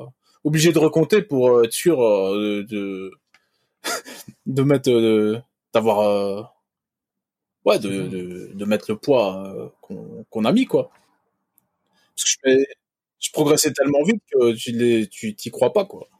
T'avais t'as passé combien d'années de- d'entraînement euh, naturel avant de commencer? Bah plus de 4 ans hein. 4 ans où tu progresses à, ben, assez rapidement dès le début parce que quand on démarre et puis que visiblement tu m'as dit que tu avais une génétique était assez fait t'as as pris assez facilement au début. Ensuite pendant les prochaines années les, les années qui ont suivi sur 4 ans ben, la progression elle est assez minimale. Au bout d'un moment tu, tu prends ouais ça s'est ralenti ouais et puis là et puis là t'envoies et puis là tu décolles sur tes barres là tu dois halluciner. Ah bah ouais. Bah oui surtout que bon c'était comme ce qu'on m'avait dit euh, ça fait 4 ans que tu t'entraînes à fond ton corps il attend que ça que d'avoir le coup de pouce euh, d'avoir le coup de pouce qui fait que tu décolles quoi. Plus l'expérience que j'avais et tout de l'entraînement et tout donc euh, ouais j'ai progressé très vite quoi. Tu l'as tu l'as pas dit à tes débuts euh, sur euh, la chaîne ou sur tes réseaux euh, tu l'as dit un petit peu plus tard il me semble. Comment t'as géré cette communication étant donné que t'étais déjà visible? Déjà à partir du moment où j'ai commencé à me charger j'ai j'ai plus proclamé que j'étais naturel. Tu vois? Donc euh, bon bah quand j'étais nati je le disais Euh, je disais bah oui je suis naturel euh, point barre quoi. Il y, a, pas de discussion là-dessus. Mais euh, oui à partir du moment où j'ai pris ma- mon premier cachet fait euh, ma première picouse euh, je me suis plus dit euh, oui je suis naturel. Donc euh, mais oui c'est sûr que je- j'en parlais pas parce que bon faut faut l'audace quoi. Personne n'en parlait à ce moment-là déjà. Puis euh, bon, je voulais pas me foutre dans la merde parce que là, ben, c'est sûr que si on toquait chez moi euh, la police de sucre, bah fatalement, euh, Hmm. ils, ils allaient tomber sur la caverne d'Alibaba. Donc euh, oui, j'en ai pas parlé euh, à ce moment-là, quoi. et c'est quand que t'as décidé d'en parler ouvertement? Bah petit à petit, quoi, j'en ai parlé. euh. Parce que la parole s'est libérée, surtout avec Aiki, avec Cher Fitness, et puis Ouais. Aiki qui est, qui est évidemment passé sur ce podcast, hein, épisode, épisode je sais pas combien, mais euh, c'était il y a quelques semaines auparavant, euh, ouais, ouais. où on a parlé de, de, de- bon, on n'a pas parlé que de ça, mais de son parcours pour devenir bodybuilder. Donc euh, c'est vrai qu'il a ouvert un petit peu la voie. Je sais pas si s'il a été le premier. bah, il a été en tout cas, il a été vraiment un des premiers. Il a vraiment ouvert la voie Ah ouais. à libérer la, la parole sur ça. Et euh, ouais, j'en ai, je commençais à en parler parce que je me suis dit bon, j'ai plus rien chez moi, ni nulle part, j'ai rien à me reprocher au final. euh, donc euh, ouais, je vais en parler. Maintenant, j'en parle. T'as pas reçu des critiques du genre euh, ah ouais d'accord depuis le début c'est l'envers du truc du décor où euh, ok t'es honnête ok tu dis mais il y a certains qui disent ah ouais en fait il était dopé en fait il était ceci en fait il était cela donc t'as pas eu euh, des critiques ou avoir peur de perdre ta crédibilité derrière? Non, j'ai jamais eu peur de perdre ma crédibilité. De toute façon, la, plupart des gens s'en doutaient. Au moment quand j'ai commencé à envoyer, ça, ça se voyait. Ça se voyait clairement. J'avais pris 10 kilos euh, d'un coup en restant euh, sans prendre de gras, euh, les perfs qui s'envolaient. je préparais une compétition, donc tout le monde s'en doutait que voilà que, que j'étais dedans. c'est toi qui as inventé le mot fruit les fruits? Bah, ça a été détourné en fait. Parce que qu- pour ceux qui savent pas, on l'en- on l'en- on l'entend plus trop en ce moment, mais le mot fruit, fruit, les, les fruits, ça signifie les, les produits, les anabolisants. Euh, et, et- et à un moment donné, c'était le mot un peu à la mode là. Tout le monde disait est-ce que tu prends des fruits, des fruits? Et je me suis toujours demandé si ça venait de toi en fait. Ça, non, ça vient pas de moi directement, mais ça a été détourné par rapport par des Mongols en fait. C'est-à-dire que moi, euh, bien avant que je me charge, c'était genre un an, deux ans avant, j'avais fait les vidéos pour parler euh, des fruits et légumes en muscu, genre l'importance de manger des fruits et légumes. Euh. Et du coup, bah, dans cette vidéo-là, j'avais dit que oui, depuis que je mange plus de fruits et de légumes, bah, j'ai mieux progressé, ce qui est un peu logique. Parce qu'avant, j'étais pas trop fruits, pas trop légumes, donc euh, j'étais plus euh, saucisson fromage. donc euh, fatalement, que j'ai commencé à bien me nourrir avec des fruits et des légumes, j'ai bien progressé. Et il y en a beaucoup qui se sont dit, oui, cette vidéo-là, c'est pour, c'est pour parler genre de, de, de stéro en fait, genre de prendre ce prétexte-là euh, pour euh, de justifier euh, les, les, progrès que j'avais eus en changeant mon alimentation avec des fruits et légumes, soi-disant pour cacher une utilisation de stéro.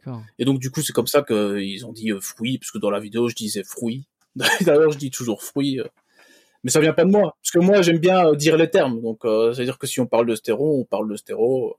Ok, ok, ok. Bah, en fait, ça vient, ça vient de, de, de, de ta chaîne. Enfin, ça vient d'une de ces vidéos de ta chaîne comme ça, mais c'est pas toi qui as lancé le truc, ça a été à tes, à tes dépens, quoi. Même Feed Game, hein, ça, ça, vient de moi. Hein. Ah ouais? Le terme Feed Game, c'est moi qui ai, qui a inventé, qui parlait justement de Feed Game quand il y avait les clashs euh, avec euh, Body Time, avec la fée. Euh. C'était genre le, le feed game, quoi. Je pense que le clash avec Body Time, c'est un des plus grands clashs du feed game qu'on ait connu dans les années. Il y a une dizaine, une, enfin, c'était l'âge d'or. C'était l'âge d'or du clash à l'ancienne. Euh, c'était assez, c'était assez marrant. Ah oui, oui. Et puis c'est toujours le cas. Euh, enfin, c'est toujours le cas. Est-ce que d'ailleurs, est-ce que vous êtes vraiment en, froid avec euh, Body Time? Parce que toi et Body Time, donc vous, vous aimez pas trop. Il y avait eu quelques petits accrochages physiques à un certain salon du body fitness, et puis ensuite vous vous taillez un petit peu mutuellement sur les réseaux. Bah, eux, ils m'ont jamais trop taillé, hein. c'était plus moi qui, qui y allais, quoi. Eux, ils répondaient pas. Ouais, ouais, c'est. Euh, est-ce que vous vous parlez aujourd'hui euh, Comment on sait que ça en est On euh? se parle pas, on se parle pas du tout. Ah non, ok. Bon, c'est pas une histoire d'amour malgré vous, quoi. Mais il y a plus, enfin, je sais pas. Honnêtement, je sais pas. Hein. Je dis pas que j'irai faire un feat avec, mais je pense que si là, je les vois à un salon, on n'ira pas, on va pas aller se battre, quoi. Non, non, mais non. J'espère que non, quand même. Avec le recul, voilà. Après, ça, les a bien fait chier. Hein. Et moi, ça m'a fait grimper. Euh. C'était pas l'objectif, parce qu'il y en a beaucoup qui disent oui, clash pour progresser, euh, alors qu'en fait non. C'était parce que j'avais envie de dire des vérités, et puis voilà quoi. Et c'est quoi que tu, euh, bah, encore une fois, c'est quoi que tu reprochais exactement dans leur, dans leur communication? Bah, C'était pas leur communication, ni le fait de vendre des trucs, c'était surtout le, le, fait de vendre de la merde quoi.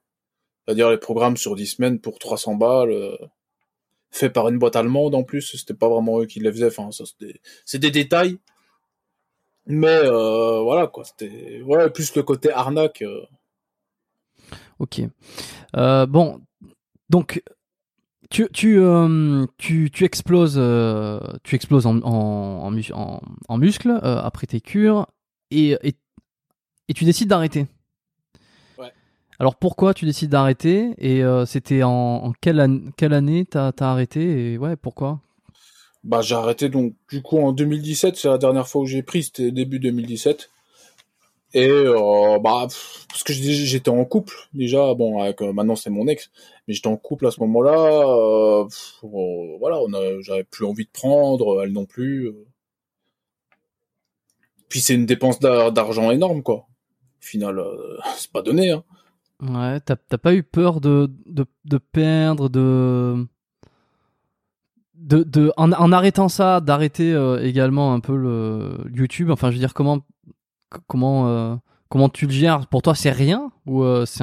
Bah, je me disais, même si je perds, je reviens au niveau que j'avais naturel avant, qui était déjà pas mal. Donc, je me dis bon, je serai quand même toujours au-dessus de la moyenne, même si j'arrête tout. Et bah, c'est une dépense d'argent folle que ce soit pour les produits en eux-mêmes, mais aussi pour les produits après pour t'aider à récupérer. Desmodium, c'est pas donné, hein, pour le foie, tout. Euh. Plus les risques de santé que t'encours à, long terme, je me disais bon, euh, moi je me suis toujours dit, euh, je veux, je veux vivre super vieux, quoi. Donc c'est sûr qu'en continuant les stéros. Combien, combien par mois? Bah c'était 250 à peu près. 250 euros par mois? À peu près, ouais. Et c'est pas, c'est pas, c'est pas il y en a qui dépensent ça en complément. Hein. Ah ouais, ouais, mais bon, moi à ce moment-là j'étais un peu prolo, donc euh, bon. ouais, non, mais ce que je veux dire, c'est qu'on a l'impression, euh, on a l'impression ah, c'est total, ouais. Bah après, quand t'achètes le package, euh, voilà, t'en as pour 600, ça fait mal au cul, puis après tu dis ah bon merde, il me manque ça, faut que je prenne ça. Mais je dirais quoi, en moyenne, c'est à peu près 250 par mois. Si tu veux faire 3 mois à on, euh, ouais, compte à peu près 750 balles, quoi. Oui, non, mais évidemment que c'est pas donné, mais si tu veux, pour le, pour le truc interdit. Ah, j'avais des prix être... aussi, j'avais quand même des prix d'amis un peu. euh, Ah, t'as eu des prix d'amis, bon. euh, bon, on va dire que j'étais pas n'importe qui sans me jeter des fleurs, donc euh, j'avais des prix d'amis. Ouais, t'étais, euh, t'étais le, un, influen- un, influen- un influenceur et un, un VIP dans le, dans le truc. Ok. Euh, sans, sans nous donner, alors, sans donner les, le, le- les liens ou les trucs, enfin, je veux dire, là, on incite absolument personne à les regarder, puis peut-être que ça existe plus, mais comment tu, tu sais d'où ça venait, tu sais ce que c'était, parce que moi, la- le, le premier truc que j'aurais en tête, euh, si jamais, ça n'arrivera pas, hein, évidemment, ça n'arrivera jamais, je dis ça aux auditeurs, à tous ceux qui écoutent, s'il y a des, des, amis à moi qui m'écoutent ou de la famille, vous inquiétez pas, je ne prendrai pas de, de, de stéroïdes, je ne prendrai pas de produits, ça n'a aucun intérêt pour moi, j'ai j'ai pas envie. Euh, mais si jamais euh, je me décidais à en prendre, le premier truc qui me ferait flipper, c'est de me dire, mais alors d'où ça vient, qu'est-ce qu'il y a vraiment dedans, et comment je peux être sûr que, euh, entre guillemets, c'est de la bonne qualité, quoi. Comment t'as fait, comment t'as fait, toi, pour savoir ça? Bah, euh, disons que ce que j'avais, c'était euh, les mêmes que ce que certains me donnaient et qui était énorme, quoi. Donc, bon, Et tu savais d'où ça venait? Bah, c'était Thaïlande, hein, en général. ah, ça venait de Thaïlande. Mais t'as pas, peur euh, à ce moment-là euh? Non, je- j'étais quand même un peu con. Même si j'avais réfléchi, bon, quand tu réfléchis et que t'es con, tu, tu réfléchis pas très loin. Donc, euh, non, je m'étais, je, envoyé les trucs, quoi. Mais j'ai pas eu de problème, hein. Non, non, mais alors, bah, tant mieux, tant mieux, euh, tant mieux. Mais euh, c'est vrai que putain, c'est le premier truc de se dire, on sait pas si ça vient d'Ukraine, du de l'Europe de l'Est, de Thaïlande ou quoi. Et en fait, ce qu'il y a dedans, est-ce que c'est coupé? Est-ce qu'il y a vraiment Ah, Europe, Europe de l'Est, bon, ça dépend. hein. Si c'est du pharma, Parce que le premier truc, c'est de se dire, est-ce que euh, ce qu'il y a écrit, c'est vraiment ce qu'il y a dedans, quoi? Bah là, vu les progrès que j'ai eu, je pense que oui, c'était quand même pas ce qui est, ce qu'il y avait dedans, quoi. Et, et la, la première fois, alors je sais, je sais pas, tu, tu me dis si t'as pas envie que, parce que je suis hyper curieux. euh, la première fois que, que tu dois faire une injection, parce que bon, pour tous qui, ceux qui savent pas, les produits dopants, ça se prend euh, majoritairement par injection, Euh, parce que si tu prends par le par voie orale, euh, c'est encore pire. Enfin, c'est hyper destructeur pour le pour le foie. Donc on va, on va dire que la meilleure façon de s'injecter, de, de, de- d'ingérer ou de, prendre des produits dopants, c'est par injection. Ce qui, Ouais. Le problème, c'est que c'est déjà très. Il y a quand même une barrière de se dire je, je m'injecte des trucs, quoi. Ça, bon, bref. Mais, euh, mais alors, bon, quand t'as décidé, tu passes le pas, etc. La première fois que tu le fais, est-ce que t'es pas en flip total quand tu te retrouves avec, euh, bah, avec la seringue et te dire. euh, Putain, qu'est-ce que je suis en train de faire? Est-ce que j'y vais ou est-ce que j'y vais pas quoi? Ou alors, je sais pas, t'es à- on t'a dit comment il fallait faire, on t'a, On m'a, dit comment il fallait faire, ouais. et t'es pas en flip? T'es pas en, tu te poses pas de Ouais, questions, aussi, j'étais stressé à mort, hein, mais euh, bon, je l'ai fait, quoi. Mais oui, euh, j'avais regardé des tutos sur Internet, il y avait un, un pote infirmier qui m'avait dit exactement comment faire. euh, donc voilà, quoi. Ok. Je savais euh, ce que je devais faire au niveau hygiène et tout. sur tout ça, il faut faire super gaffe, quoi. Et puis les retours sanguins aussi. Bon, on va pas, on va pas faire un tuto ici, mais... Non, non, non, on va pas faire un tuto, mais euh, une fois que, une fois que c'est fait, est-ce que tu t'attends que- est-ce que t'as une attente dessus? Tu te dis, vas-y, je vais aller pousser, et puis je vais sentir le truc direct. Bah ouais, ouais, carrément. Bah surtout euh, parce que du coup j'ai commencé avec cachet et injection, donc je me suis dit bon là j'ai pris mon cacheton, on va y aller. Et, euh, bah peut-être un effet placebo, je pense. J'avais fait une très bonne séance, j'avais bien congestionné, mais je pense que c'est un effet placebo en premier. euh. Ouais, Par contre, au bout d'une semaine, là, là, tu sens, tu te dis ah tiens, il y a un truc qui change. C'est fou.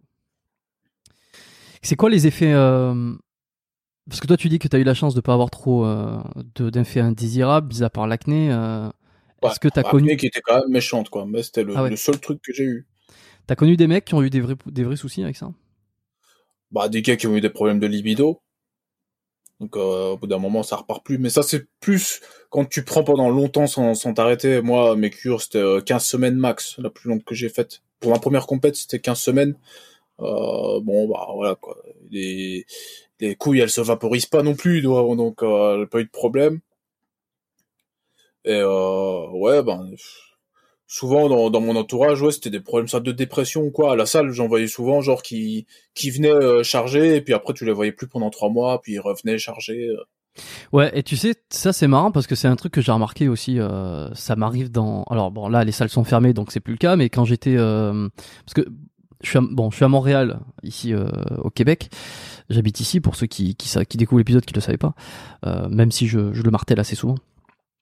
Quand j'étais dans, dans mon autre quartier euh, sur le plateau, j'étais dans une bonne salle de, de, musculation, un bon gros gym, et je me rappelle que ce qui me faisait rire, c'est qu'il y avait des gars, je les voyais pas pendant six mois, parce que moi, bon, j'y vais régulièrement, je, je, fais mon entraînement assidu, on va dire. Et puis, à un moment donné, boum, je les vois revenir, maigres comme euh, des clous, quasiment. Euh, donc, tu te dis, bon, le mec, il a arrêté, soit. Et puis, en, en quelques semaines, le mec revient euh, veineux. ah oui, bah oui.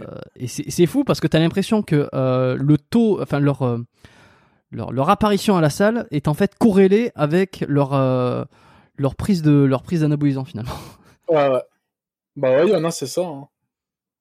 Moi, ma toute première salle, il y en avait pas mal qui, avait, qui, qui faisaient ça, quoi. Qui venaient trois mois, puis qui s'arrêtaient, ils revenaient. Qu'est-ce que tu as fait à ta compétition, euh, ta toute première, lorsque euh, tu as foulé les planches? Euh, Je fais quatrième en junior et FBB, donc bon, c'était... C'est pas mal. Ouais, bah surtout que bon, je méritais un peu mieux quand même, quoi, de troisième, même avec le recul. Je l'ai toujours un peu dans l'os, quoi. Qu'est-ce que tu penses qui a fait la différence? Ah, je sais pas. Parce que surtout que les, les deux qui étaient, enfin surtout celui qui a fait deuxième, il, il savait même pas faire les pauses correctement. Je veux dire, à partir du moment où euh, tu sais pas faire les pauses alors que c'est la base, euh, voilà quoi. Bah, ce qui a fait la différence, peut-être Montagne qui était trop clair. Hmm. Puis voilà, après, je vois pas trop non plus. Euh... Et puis j'étais le petit nouveau, quoi. J'étais le mec qui venait à peine de débarquer. J'étais un, des gars les, plus gros euh, du, du plateau, quoi. Et bon, les fédérations, euh, il faut, faut, faut, un peu sucer en général, quoi. Ils aiment pas trop les mecs qui débarquent de nulle part et qui, euh, et qui grattent un peu tout ce qui, tout ce qu'il y a. Il faut, faut revenir année après année et dire, ah, regardez, je suis là, je suis là, pour espérer grimper le fait que tu aies une chaîne YouTube, euh, que tu sois euh, assez connu sur les réseaux, enfin euh, que tu aies une espèce de, de, de, personnalité entre guillemets, ça a pas ça a pas je fait pense pas que tu connaissais parce que c'était en Flandre, c'était chez des Flamands donc ouais. Et ensuite tes, tes compétitions suivantes, t'en as fait combien euh, comment ça s'est déroulé euh... Bah Colmar, j'ai pas été classé la donc la deuxième compète où j'étais chargé j'ai pas été classé parce que bon, j'étais pas sec du tout. Là, c'était mérité, tu vois, c'était bien fait pour ma gueule. Il fallait que je suive un, peu mieux la diète. T'étais toujours avec Lorenzo Ouais. Ok. Mais, euh, bon, voilà quoi. Après, euh, Colmar, le niveau il est super élevé. Hein. C'est pas de la rigolade. Hein. Et ta dernière compétition que t'as fait alors euh, sans utiliser de produits, si je me trompe pas bah, Il y a eu les deux dernières. Donc il y a eu celle à Metz où j'ai fait euh, premier en bodybuilding, premier pas, donc pour ceux qui ont, qui ont jamais gagné, rien gagné en compète, que jamais fait de podium. J'ai fait troisième en men's euh, classique, donc c'est pas men's physique, hein, c'est pas avec les shorts, c'est euh, bodybuilding, mais avec une certaine limite de poids. Ouais. Et ah bah après j'ai fait l'autre Colmar où j'étais pas classé quoi. J'ai fait premier call-out mais pas classé après. Donc j'étais dans les huit meilleurs du plateau quoi. Ok, est-ce que tu penses que le fait que tu sois naturel, ça, ça a eu un grand impact? Ah bah oui, je pense que euh, surtout là avec l'expérience que j'avais, au niveau diète, euh, puis le mental aussi, euh, je pense que là, si j'avais envoyé la sauce, euh, j'aurais été euh, énorme quoi, et sec.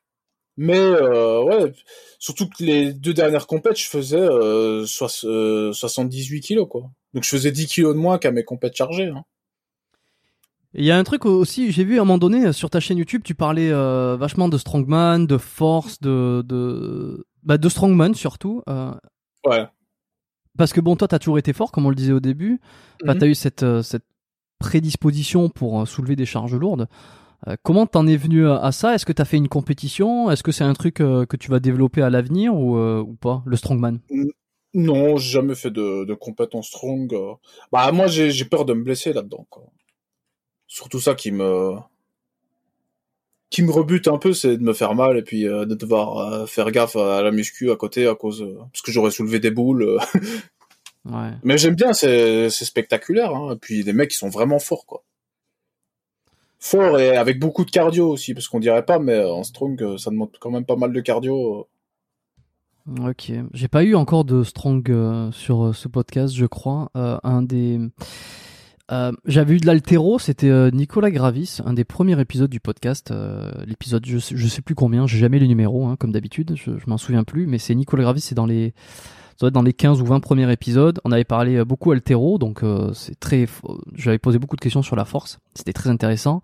Euh, J'avais eu il y a pas si longtemps euh, Baptiste Marché qui est qui est en train de, enfin que tu dois, peut-être que tu connais, oui, parce qu'il cartonne sur ah YouTube en ce moment.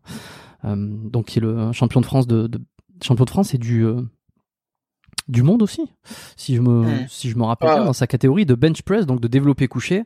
Donc pareil, hein, c'est une catégorie euh, de, de force, de, de force athlétique. Mais j'ai pas eu de strongman encore. Euh, c'est un truc qui m'intéresse de manière personnelle, ça m'intéresse un petit peu moins parce que j'ai l'impression que c'est ça, me parle moins. Mais je trouve ça quand même hallucinant quoi. Et quand je tombe sur des images de strongman qui font des compétitions, je me dis euh, alors déjà comment on peut être aussi aussi gros? Mais gros dans le sens à la fois balèze et gras quoi, tu vois.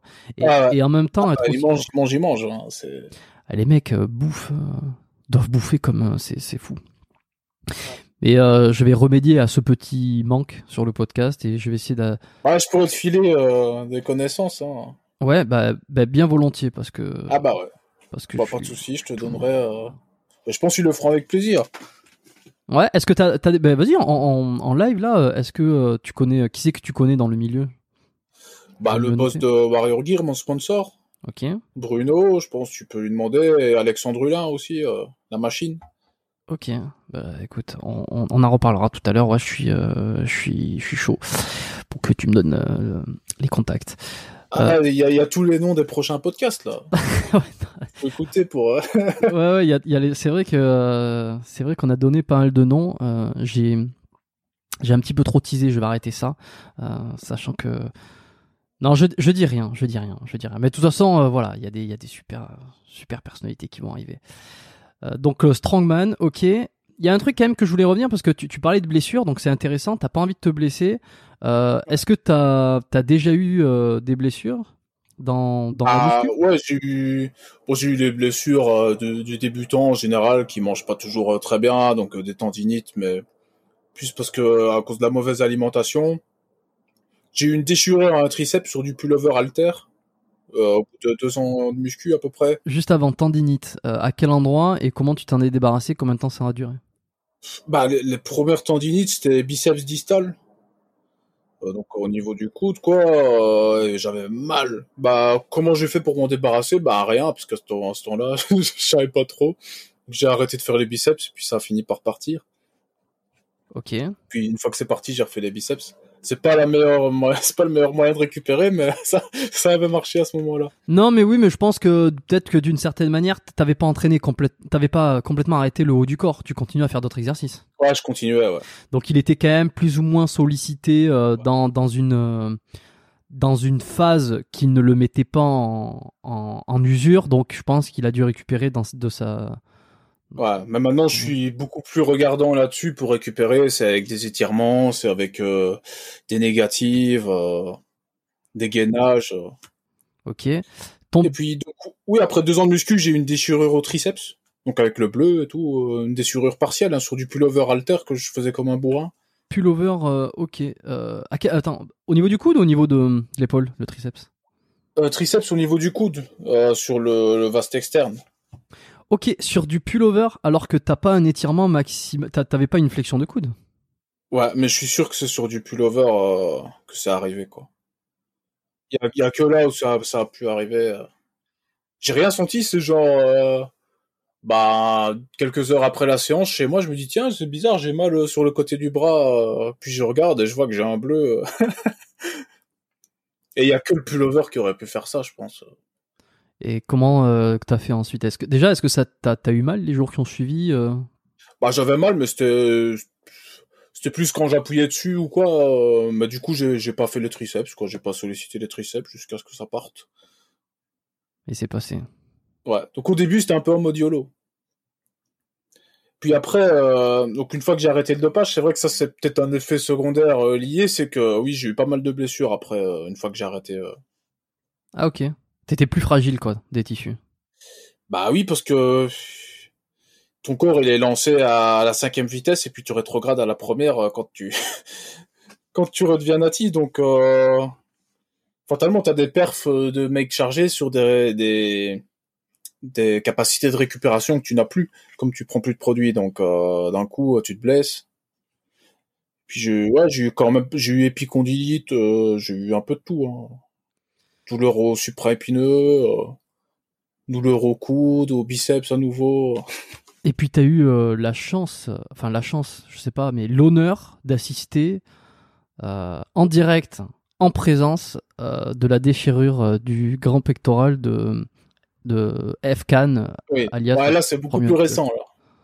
C'est, c'est, c'est fou, c'est assez dingue parce qu'on le voit sur sa vidéo euh, que qui se, qui se déchire le, le grand pectoral. Moi, je crois qu'il déconnait parce qu'au début, on était dans une ambiance, euh, ouais, on galère, euh, tu vois, on mettait 100 kilos, on faisait semblant de galérer. Euh... Oui, oui, non, mais t'as raison. Ouais, puis, j'ai toujours, j'ai l'impression que, j'ai l'impression qu'il a toujours tendance à, en rajouter de manière générale, tu vois. Enfin, on connaît son personnage, tu vois, il, il en rajoute, il en fait un peu des quais sur certains trucs. Donc, euh, effectivement, je, j'imagine bien le, le, moment où tu t'es dit, bon, il doit entrer de déconner encore. Coucher, je me suis dit, ouais, il déconne, tu vois, et après, il va refaire. Et puis il fait non, non, non. et puis du coup, je l'aide à remonter la barre. En plus, c'est une galère à monter là, une barre comme ça, tu vois. Toi, t'es en supination avec les biceps. ouais, et puis 130, 130 kilos, il y avait ou 120 Ouais, c'était 120, ouais. 120, ouais. Et il a toujours pas récupéré. J'ai vu une story il y a pas longtemps où il essayait avec 60 kilos, il avait encore mal. Mais c'est hyper long. Et d'ailleurs, c'est euh, bah, c'est Baptiste Marché qui, qui m'expliquait sur le podcast parce que lui, il s'est déchiré le pec aussi il y a quelques mois. Euh, quelques mois ou plusieurs mois, hein, parce le, chez moi le temps passe vite, donc j'ai pas les repères des fois. Euh, on en avait discuté, il m'avait raconté donc comment ça s'était passé, puis euh, ce qu'il avait fait, et, en fait quand tu fais bien les choses, ça prend le temps que ça prend, mais bon, ça finit par aller. Puis euh, là, il était revenu euh, dans dans, dans, dans, ses entraînements et puis il avait euh, il avait quand même pas mal récupéré. Donc c'est long mais il faut faire bien les choses euh, faut il s'automassait il se il, a enlevé, il cassait les adhérences il s'est rentraîné euh, au bon moment et puis il a remonté progressivement. Ouais, et d'ailleurs il me disait qu'il avait perdu euh, très peu au final de ses performances. Donc on espère que ça va se passer la même chose pour pour FKN quoi. Ouais son médecin lui avait dit qu'il y aurait peut-être des répercussions mais en général c'est plus à ce moment-là les deltos qui vont prendre le relais ou quoi. Donc euh, je pense pas qu'il y aura au niveau des perfs une répercussion. Donc toi, à part ça, euh, t'as pas eu d'autres euh, choses trop importantes Moi, c'était surtout des tendinites, quoi. Et ça, tu t'en es rendu compte après les, après avoir arrêté les, les. Ouais. les ah, après les, après les, les stéros, j'ai eu un pic de blessure. C'est vrai que bon, corrélation n'est pas causalité, mais je pense que euh, c'est quand même vachement lié, quoi. Est-ce que tu as consulté pour ces blessures? Euh, Au début, non. Puis après, je suis allé voir un ostéopathe qui était vraiment bien calé là-dessus et qui savait exactement quoi faire, euh, qui m'a vraiment bien aidé. Ok, c'est qui? Euh, Vladimir Midaven, à Lille. À Lille, bah, on écoute, lui passe le bonjour. On lui passe le bonjour et puis on lui fait un peu de pub. Voilà, Vladimir, euh, Lille. Ah bah oui. S'il y a des auditeurs qui sont à Lille et puis qui veulent Qui aller ont des problèmes, euh, il faut pas hésiter à aller chez lui. euh. Ok, qu'est-ce qu'il t'a fait? Il est super fort. Parfois, rien qu'à ma démarche, il savait ce que j'avais, quoi. Sans que je lui dise, euh, sans que je lui dise, il savait ce que j'avais. euh. Rien qu'en regardant ma posture et tout, donc euh, il, était, super fort, quoi. Qu'est-ce que, est-ce que tu te souviens? Il t'a expliqué un peu ce qu'il a fait? Bah, on a travaillé beaucoup sur le, parce qu'à un moment donné, j'avais une douleur au genou. J'avais souvent des contractures aux fesses. On a travaillé ma souplesse du psoas. Ce qui m'a dit que c'était une corde. il m'a dit que c'était pas du tout souple. Donc, euh, j'ai beaucoup travaillé là-dessus. J'ai travaillé sur ma mobilité d'épaule aussi. euh. Ouais. Et pour la première fois où j'étais allé, c'était pour le biceps, par rapport à mon biceps distal où j'avais une tendinite qui, qui traînait vraiment, quoi. Est-ce qu'il t'a bossé le foie? Oh, non. Ça, c'est un truc. euh, c'est un lien ostéopathique qu'on fait, c'est que le foie, s'il est, alors surtout dans ton cas, c'est pour ça que j'y pense. Dans ton cas, qui a utilisé un peu de produit, euh, euh, ton foie a un peu travaillé. euh, tu l'utilisais tout à l'heure, t'as eu les les les enzymes hépatiques qui sont un petit peu montées dans le rouge. Ouais. un Mais foie là, c'est- c'est congestionné. normal depuis des années, hein, là, c'est revenu à la normale. Oui, non, mais bien sûr, mais je, bon, à ce moment-là, tu vois, mais un foie congestionné, Euh, surtout peut-être qu'il y a déjà beaucoup travaillé pour évacuer euh, les, les, les, les, toxiques, euh, les toxiques des, des produits. Un foie congestionné peut mener plus facilement à une tendinite. En tout cas, Ah, le fait de travailler sur le foie déjà, ça va le décongestionner avec des techniques ostéopathiques. va aider à, à, à récupérer sur les tendinites. C'est un truc qui est pas connu, que moi je fais pas tout le temps. On- ça- dépend en fait, parce que la tendinite elle peut venir de plusieurs choses. Mais il y a beaucoup d'ostéos qui travaillent sur le foie et il y a de très bons résultats sur les tendinites. Donc euh, tu vois, entre l'utilisation des produits, euh, ton foie qui avait peut-être un peu trop travaillé, ensuite l'arrêt, l'arrêt euh, qui fait que tu as été fragilisé au niveau des tissus, plus le foie qui avait peut-être qui n'était pas complètement dans sa dans sa zone de santé optimale, tout ça a fait que t'étais, ça a donné cette tendinite là. Enfin, ces tendinites là, parce que j'en j'en ai eu pas mal. hein. Là, j'ai eu tous les côtés. j'en ai eu de tous les côtés. Et la dernière que j'ai eue, c'était assez récemment, c'était au genou, euh, quadriceps, au-dessus de la rotule. Au-dessus de la rotule? Allons savoir comment j'ai eu ça. euh. C'est parce que tu squattes trop lourd. Bah, surtout, j'ai fait le con parce que quand j'ai commencé à avoir mal au genou, je me suis dit, ouais, ça va passer la semaine prochaine. Donc, euh, à nouveau, du squat à 170 euh, là-dessus. Euh. Jusqu'au moment où je me suis euh, rendu compte que j'avais mal au genou en montant les escaliers, quoi. Là, En montant les dit, ah, escaliers. Ok. je me suis dit, ah merde. Là, à mon avis, ça passera pas la semaine prochaine. Non, est-ce que t'es allé le voir à Lille, l'ostéo? Vladimir. Euh, ouais, je suis allé le voir, on a travaillé là-dessus. Bon, de toute façon, j'en profite en même temps. Je fais passer un message pour tous ceux qui ont des douleurs, euh, qui ont des, qui s'entraînent, qui sont sportifs, et même ceux qui sont pas sportifs, qui écoutent ces podcasts parce qu'ils aiment bien, euh, qui ont, qui ont des douleurs, des, des, des- alors que ça soit des tendinites ou autre chose, hein, qu'ils se soient fait mal, qu'ils aient euh, des, des tensions qui arrivent pas à disparaître. Euh, J'encourage tout le monde à aller consulter, euh, d'aller voir quelqu'un. Alors en ostéo, ben moi je, prêche un peu pour ma paroisse parce que je suis ostéo et que euh, l'approche, ben, l'approche me parle puisque c'est mon truc et que, et que ça peut en aider beaucoup. Euh, non, au-delà de ça, c'est vraiment euh, vous en occuper quoi. Euh, déjà de 1 parce que le pire scénario c'est que ça s'aggrave. Bon, ça on n'a pas envie. Et le le scénario classique c'est que ça traîne et que ça ne parte pas. Euh, Ouais, Ça part rarement. euh, Ça arrive que ça parte par le, le- le Saint-Esprit, mais le Saint-Esprit n'intervient pas tout le temps. Donc euh, allez consulter et le plus important c'est de d'identifier le problème. Ça c'est un truc que je répète beaucoup et je pense que je, je le répéterai toujours. Euh, on ne peut pas euh, soigner une douleur, on ne peut pas s'en occuper si on ne sait pas euh, déjà ce qui fait mal et pourquoi ça fait mal. Ça j'en ai parlé il y a pas si longtemps dans un, dans un, un podcast euh, dans lequel je suis passé. Euh, le podcast Upside, Upside Strength que j'ai bien prononcé, qui je sais pas s'il sera sorti à l'heure actuelle, mais euh, c'est un, un, collègue qui fait des podcasts aussi sur le sport, la préparation physique, et puis je suis passé dans ce podcast et lui aussi va passer dans ce dans, dans le mien. Et, euh, et c'est ce que je disais, c'est hyper important de d'identifier, tu vois, le premier truc, c'est identifier la structure qui fait mal. Alors bon, toi, en l'occurrence, tu le savais, euh, tu t'en doutais parce que tu étais assez conscient de ton propre corps, et puis en anatomie, tu t'y connais, donc tu savais que c'était le, le biceps. Mais la plupart du temps, on les gens ne savent pas forcément ce qui leur fait mal, euh, surtout dans des zones comme l'épaule. Des fois, il y a tellement ouais, de l'épaule, ouais. tellement de J'ai mal à l'épaule, alors qu'en fait, c'est le, c'est le long biceps. euh. Par exemple, par exemple, c'est ça. Et puis, euh, Il y a des tests à faire, hein, même tout seul, parfois, qu'on peut faire pour savoir. tout à fait. Faut se renseigner. C'est ça, c'est ça. Ben, alors, soit vous avez du temps et vous avez de, du, du temps et de, des, eff- des efforts à mettre pour vous renseigner, aller regarder un petit peu ce qui se fait, faire des tests pour trouver ce qui vous, ce qui vous fait mal. Bon, si vous avez la flemme de tout ça, c'est aller consulter quelqu'un qui va le faire pour vous. C'est, c'est le, c'est le raccourci.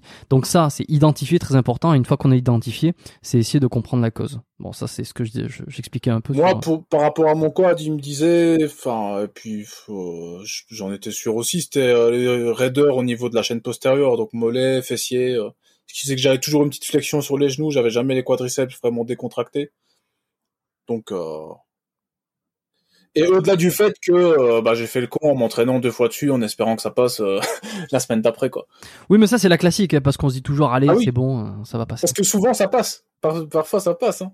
Mais parfois ça passe quand c'est pas quand c'est pas hyper grave quoi. Enfin quand c'est juste une petite douleur. Mais après ça dépend encore le niveau de conscience qu'on a. C'est vrai que quand on est sportif entre les courbatures, les ceci, le cela, des fois on peut on peut se faire avoir euh, ou même au contraire être plus ou moins éveillé sur le fait que euh, bon cette douleur là elle est pas forcément très grave ou en tout cas c'est une petite tension euh, et des fois ça Ouais, passe parce que bon voilà on sollicite aussi beaucoup le corps et puis il a besoin de s'adapter.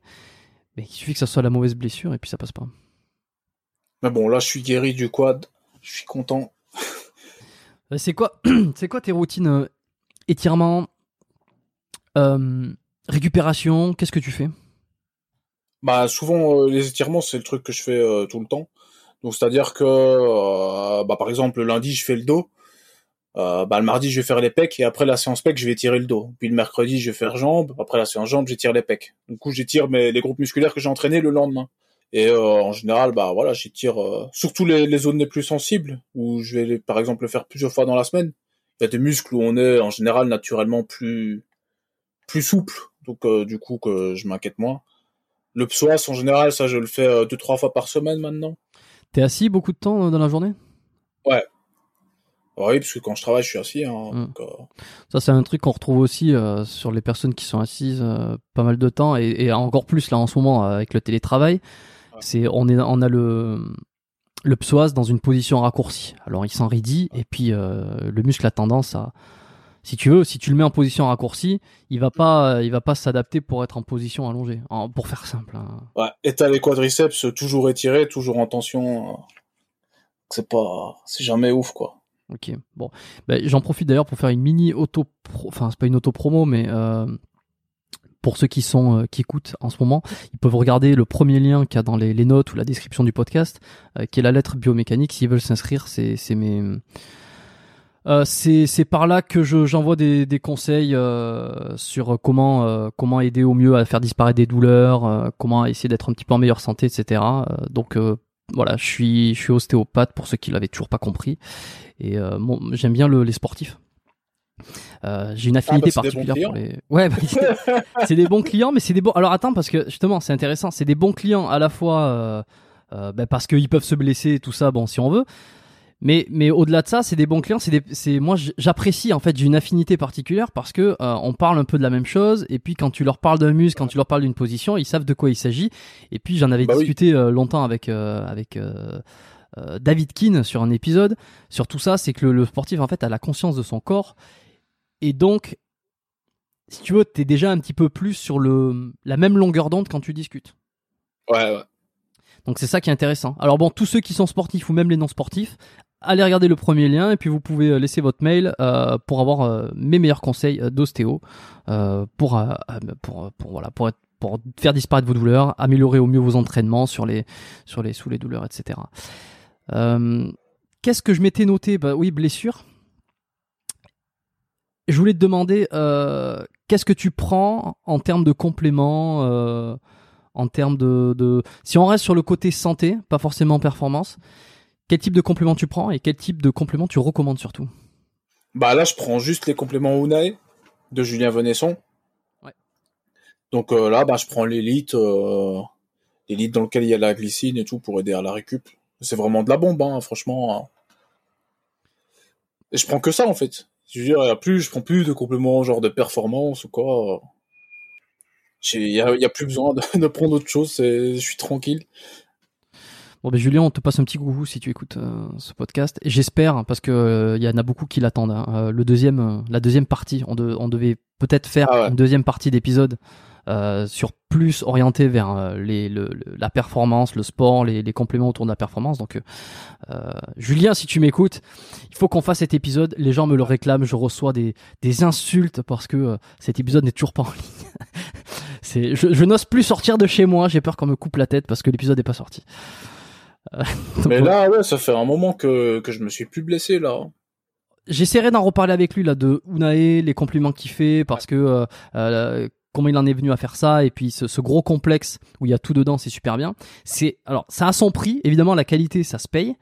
Euh, si quelqu'un qui nous écoute qui alors qu'il a envie d'aller chez une Unae ou aller chez quelqu'un d'autre à la limite euh, c'est pas en- il fait son choix. Qu'est-ce que tu pour toi c'est quoi le plus important? Le plus important en, en, termes de ouais, compléments. en termes de compléments ouais. Bah, ça dépend. Bah, là, je dirais vraiment si une molécule. Ouais, une molécule ou euh, un complément ou deux ou trois. Enfin, qu'est-ce que pour toi est vraiment Ah, euh, essentiel pour Complément, là, je dirais un multivitamine. En général, c'est le, c'est le plus important, quoi. Multivitamine ou magnésium et la vitamine D, quoi. les oméga 3 T'en Ouais, oméga 3 aussi, ouais. Ouais.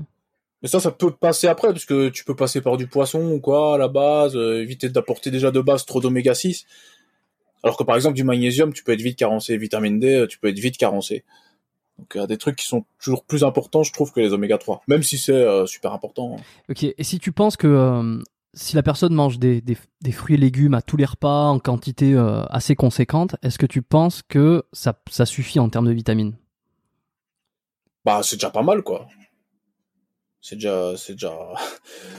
c'est déjà vachement cool mais bon ce qu'on sait c'est qu'avec le temps la qualité nutritionnelle des fruits et légumes elle a diminué. Et puis quand on est sportif et qu'on doit passer dans une certaine catégorie de poids et que du coup on doit sécher bah là on doit manger moins. Parfois on n'a pas le choix euh, de ne plus pouvoir manger beaucoup de fruits ou quoi. Donc euh, fatalement on peut s'exposer à des carences euh. les compléments. Et puis quand on est sportif on dépense d'office plus euh, de, calories aussi, mais aussi de, de, micronutriments. Donc, il euh, faut aussi y penser euh, quand on fait du sport. Ouais, c'est vrai. On a aussi une demande accrue en termes de micronutriments par rapport à quelqu'un qui, qui est sédentaire, quoi. Je me pose une question là parce que je suis sur ta chaîne en même temps. Enfin, je suis, j'écoute pas les vidéos, hein, mais je j'ai la page ouverte et je vois que donc t'avais parlé, t'avais fait une vidéo dans laquelle tu expliquais pourquoi tu changeais de de sponsor, de, de partenaire pour tes compléments et que tu étais passé chez Unai. Et juste avant, la vidéo qui est juste avant, c'était la partie 2 où tu expliquais qu'il y avait n'importe quoi dans les multivitamines, euh, qu'on trouvait un petit peu de tout et n'importe quoi, du mercure, des nanoparticules, etc. etc. Et je me dis, est-ce que euh, c'est un hasard complet que l'une soit arrivée après l'autre ou alors c'est une, c'est une stratégie euh, absolument géniale de d'abord faire peur. D'abord faire peur et de dire attention, ce que vous prenez est, possiblement euh, rempli de merde. Et juste après de dire hop, mon, nouveau partenariat avec Unae qui est une marque naturelle, etc. Est-ce que c'est calculé ça? Non, c'était pas calculé du tout. Bah déjà la, première vidéo sur les multivitamines, elle été sortie euh, bien avant. C'est plus euh, parce que j'ai procrastiné la deuxième partie, puis que c'est tombé par après plus ou moins en même temps quoi. Mais la deuxième partie elle était déjà écrite euh, avec la première partie pratiquement quoi. Donc euh, c'est voilà. Il n'y a pas eu d'ajout ou quoi particulier euh. bon ben le, timing était très bon. Autre chose comment tu t'entraînes en ce moment? C'est quoi tes ton bah là j'ai accès à une salle de sport là parce que les salles sont ouvertes pour les personnes prioritaires. Ouais.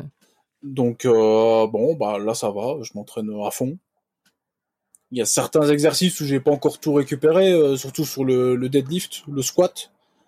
Mais euh, ça arrive quoi. Là. Euh, ok, mais comment comment t'organises tes entraînements dans la semaine? Bah, Je m'entraîne six fois par semaine. Ah oui, quand même. Donc le lundi, lundi je commence par le dos. Mardi je fais les pecs. Mercredi je fais les jambes. Jeudi je vais faire ben, du coup les biceps et un rappel dos.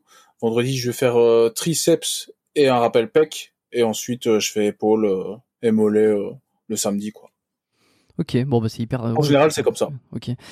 Toi qui, qui a été naturel, qui a ensuite été non naturel et puis qui aujourd'hui est je sais pas si on peut dire renaturel parce... entre deux chaises.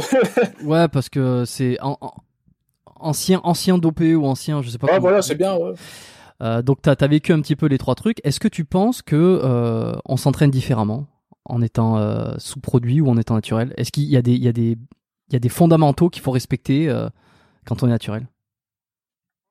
Bah, bah l'entraînement quand on est chargé, il est beaucoup plus simple. Parce que tu dois pas te soucier de faire de la surcharge progressive, à monter euh, un kilo par semaine sur les exercices, parce que tu vas pas monter de 1 kilo, tu vas monter de 5 kilos. Donc tu vas, tu vas progresser plus facilement en, en t'entraînant plus comme un bourrin en étant chargé, quoi. Et surtout, tu as beaucoup plus d'endurance euh, musculaire. Quoi. Tu peux aller faire des séries euh, longues euh, beaucoup plus facilement quand tu es chargé. Tu peux adapter ton entraînement par rapport à ça. quoi. Mais globalement, c'est la même chose. Hein. Tu peux t'entraîner un peu plus aussi quand tu es chargé. Moi, quand j'étais chargé, ben, je m'entraînais deux fois par jour. J'avais une séance lourde principale au matin, et puis j'avais une séance un peu plus légère au soir. chose que... déjà, là, j'étais un peu sur les rotules en étant chargé, alors j'imagine même pas en étant nati s'entraîner deux fois par jour. Euh.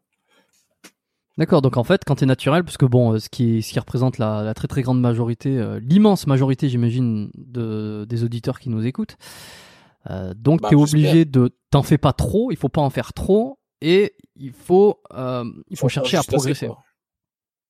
Ouais. Bah après, en faire trop, il faut vraiment y aller pour en faire trop, quoi. faut vraiment exagérer pour en faire trop. Parfois, on peut faire une séance un peu plus lourde, un peu plus euh, compliquée, plus intensive, parce qu'on a l'énergie et tout, et puis euh, voilà, ça va pas te surentraîner. euh. Bon, ben alors moi, quand j'entends ça, je me dis, est-ce que Jean-Ange, c'est pas devenu euh, le meilleur ami à Rudy Koya alors? Bah, je sais pas. C'est vrai qu'avant, au début, la, la surcharge progressive, euh, j'étais, euh, j'étais pas pour, quoi. Je me disais, c'est quoi ce truc euh, de, de Moi, j'ai monté de 5 kilos quand j'aurai l'énergie, et puis, euh, et ça marche, hein, ça marche pendant 3, 4 ans. Et puis après, t'es face à un mur au niveau de la progression, quoi. Hmm. Donc, je me suis dit, ah, peut-être que la surcharge progressive, c'est pas si con, en fait. Donc, j'ai commencé à en faire, euh, et, euh, bah oui, ça m'a aidé à débloquer des charges, que même que j'avais pas quand j'étais chargé. C'est-à-dire qu'au développé alter, quand j'étais chargé, j'étais moins fort que maintenant. Bon, ben je te chambre un petit peu euh, quand je dis est-ce que t'es le meilleur ami de Rudy parce que euh, c'est pour déconner. Euh, je m'entends bien avec quand même. Oui, non, mais bien sûr. eu Des, des, des clashs par le passé et tout, mais là, ça va quoi. Ouais, ouais, mais euh, c'est parce que bon, cette, cette, euh, cette histoire de surcharge progressive, au final, euh, on, on en entend, je trouve, de plus en plus parler. Parce que euh, c'est euh, la meilleure façon de faire quoi. Et ouais. Tu peux t'en passer tes premières années de muscu. Moi, je, je reste toujours sur cette position. Mais après, euh, si tu veux continuer à progresser, euh,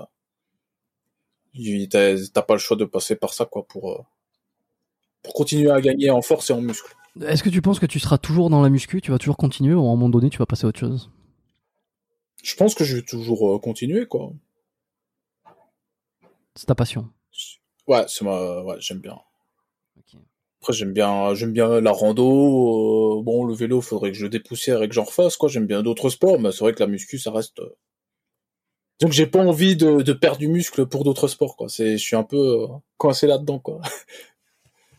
mais euh, ouais, je pense que j'espère que quand j'aurai 60 ans, euh, bah, je pourrais avoir un corps d'ado, quoi. Ok, bah écoute, j'ai j'ai alors j'ai un dernier truc qui me avant avant de te poser les petites questions de fin qui sont rapides, j'ai quand même un dernier truc euh, qui me vient euh, parce que parce que je viens de voir la vignette là, donc euh, ça me fait penser c'est une une magnifique vignette où tu où t'avais eu un, un petit une petite embrouille avec Marvel. Ouais.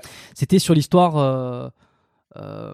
des diplômes, tout ça, je crois. Enfin, je me souviens plus exactement ce qu'il y avait dans la vidéo, mais en fait, en fait, vous, Oh, c'était un, un bel arc, c'était une grande histoire. Ouais, c'était une grande, une grande histoire d'amour ou de haine? Comment ça s'est conclu? Bah c'est c'est de l'amour vache, tu vois. C'est-à-dire que le truc de de Marvel Fitness et moi, c'est que nous deux, on est sur la même ligne. C'est-à-dire qu'on dénonce des arnaques et tout. Euh, et, euh, ouais, j'ai pas envie de dire ça, euh, c'est- mais j'ai pas d'autre manière de l'imager. Mais Marvel, c'est un peu le, le fils qui a voulu se retourner sur son maître, tu vois. Et puis voilà, on a eu un clash et tout, mais là, on en, enfin, on est, on s'est, on s'est eu un peu en contact et tout par après, euh, même après qu'il soit sorti euh, de prison. euh, bon, bah voilà, quoi. Je dirais, il a plus, euh, Parce que j'en discutais avec euh, avec un pote, euh, c'est assez, euh, ça fait un peu presque de la peine parce que une de ses une dernière vidéo qu'il avait postée, on sentait que, euh, alors sans, sans que je prenne parti, hein, j'essaie toujours, toujours, toujours de rester au plus Ouais. neutre possible dans ces dans ces podcasts. Je suis pas, je suis pas là. Ah, sinon, tu vas faire claquer, hein, par Marvel. hein. non, voilà, je ne veux pas avoir Voldemort qui s'entend contre moi. Mais en réalité, je pense que Voldemort euh, ne me clashera pas parce que euh, parce que je ne suis pas, euh, je ne suis je ne suis rien dans le milieu du feed game. Ça n'a aucun intérêt. Il y, a- il y a rien à clasher. Et puis j'ai pas envie de. Je, je- Bon, bref.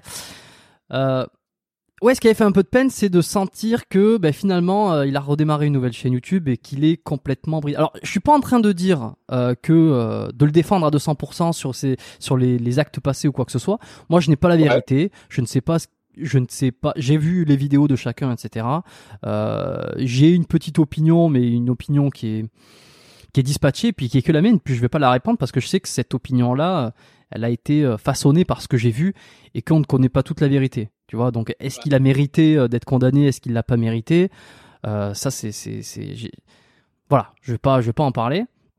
Par contre, juste sur le moment, c'est que bon, on voit maintenant clairement d'une façon nette qu'il est bridé totalement. Il peut plus. Il l'a dit, il parlera plus de de, Ah bah, de n'importe qui. Bah ouais, euh, là, c'est un peu devenu un, un PNJ. euh.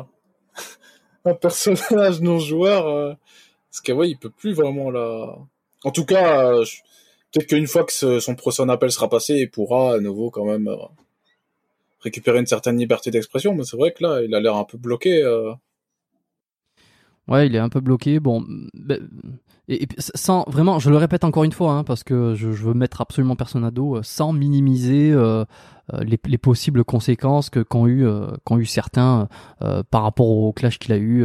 je pense à Aline, je pense à à, Tristan, tout ça que j'aimerais beaucoup aussi recevoir sur le podcast. Déjà de 1 et puis de 2 je, je, je, je, suis pour personne. Je pense que, que chacun peut comprendre comment ça se passe pour chacun et que, et que voilà. Bon, la vérité, c'est, c'est, c'est autre chose. Donc, alors, bah, parce que, j'ai, j'ai, euh, j'ai initié le sujet sur, euh, sur Marvel, mais c'est sur, surtout l'idée du coaching, le fait d'avoir des diplômes, le fait d'être euh, compétent. Aujourd'hui, avec le milieu du coaching, le milieu de tout ce qui se passe là, qu'est-ce que, est-ce que le diplôme vaut le coup? Est-ce qu'il faut passer un diplôme? Est-ce que diplôme veut dire compétent? Qu'est-ce que tu en penses? C'est quoi ton avis? Alors euh, non, je pense pas que pour euh, être absolument compétent, il faille passer un diplôme. D'ailleurs, par rapport à Marvel, ce qui s'était passé, je lui reprochais pas de ne pas avoir un diplôme et que ça le rendait moins compétent. C'est je lui reprochais juste d'avoir dit qu'il était certifié un truc alors qu'il n'était pas. C'était ça en fait. Parce qu'en fait qu'il ait un diplôme ou pas, je m'en fous. C'est le fait qu'il ait dit euh, j'ai tel diplôme alors qu'en fait il l'avait pas. Donc c'était plus le, ce manque d'honnêteté là que je que j'avais pointé quoi. Puis il y a des mecs qui sont diplômés qui sont euh, des tanches en muscu. Hein. Et toi, tu recommandes à quelqu'un qui nous écoute et qui aimerait peut-être se lancer là-dedans et, euh, et passer un diplôme pour devenir coach, qu'est-ce que tu lui recommanderais? Euh, je sais pas, franchement, bah déjà en France c'est super fermé, t'es obligé de passer un truc officiel, BPGEPS, mes couilles, pour pour pouvoir exercer, parce que même si t'as des certifications d'autres pays, euh, genre des USA ou quoi, ben t'es mm. pas t'es pas autorisé à être coach en salle, donc au final tu peux faire euh, pareil que le mec sur internet. Et donc du coup, passer un diplôme, franchement, je sais pas. En France, t'es obligé de faire le BPGEP si tu veux faire en salle, mais déjà les salles elles sont fermées. donc c'est pas c'est pas exceptionnel. Donc au final, euh, je sais pas, ça dépend en fait si ton kiff c'est vraiment de travailler dans une salle en France, euh, tu peux passer euh, BPGEPS pour avoir le paplard et pour devenir coach en salle.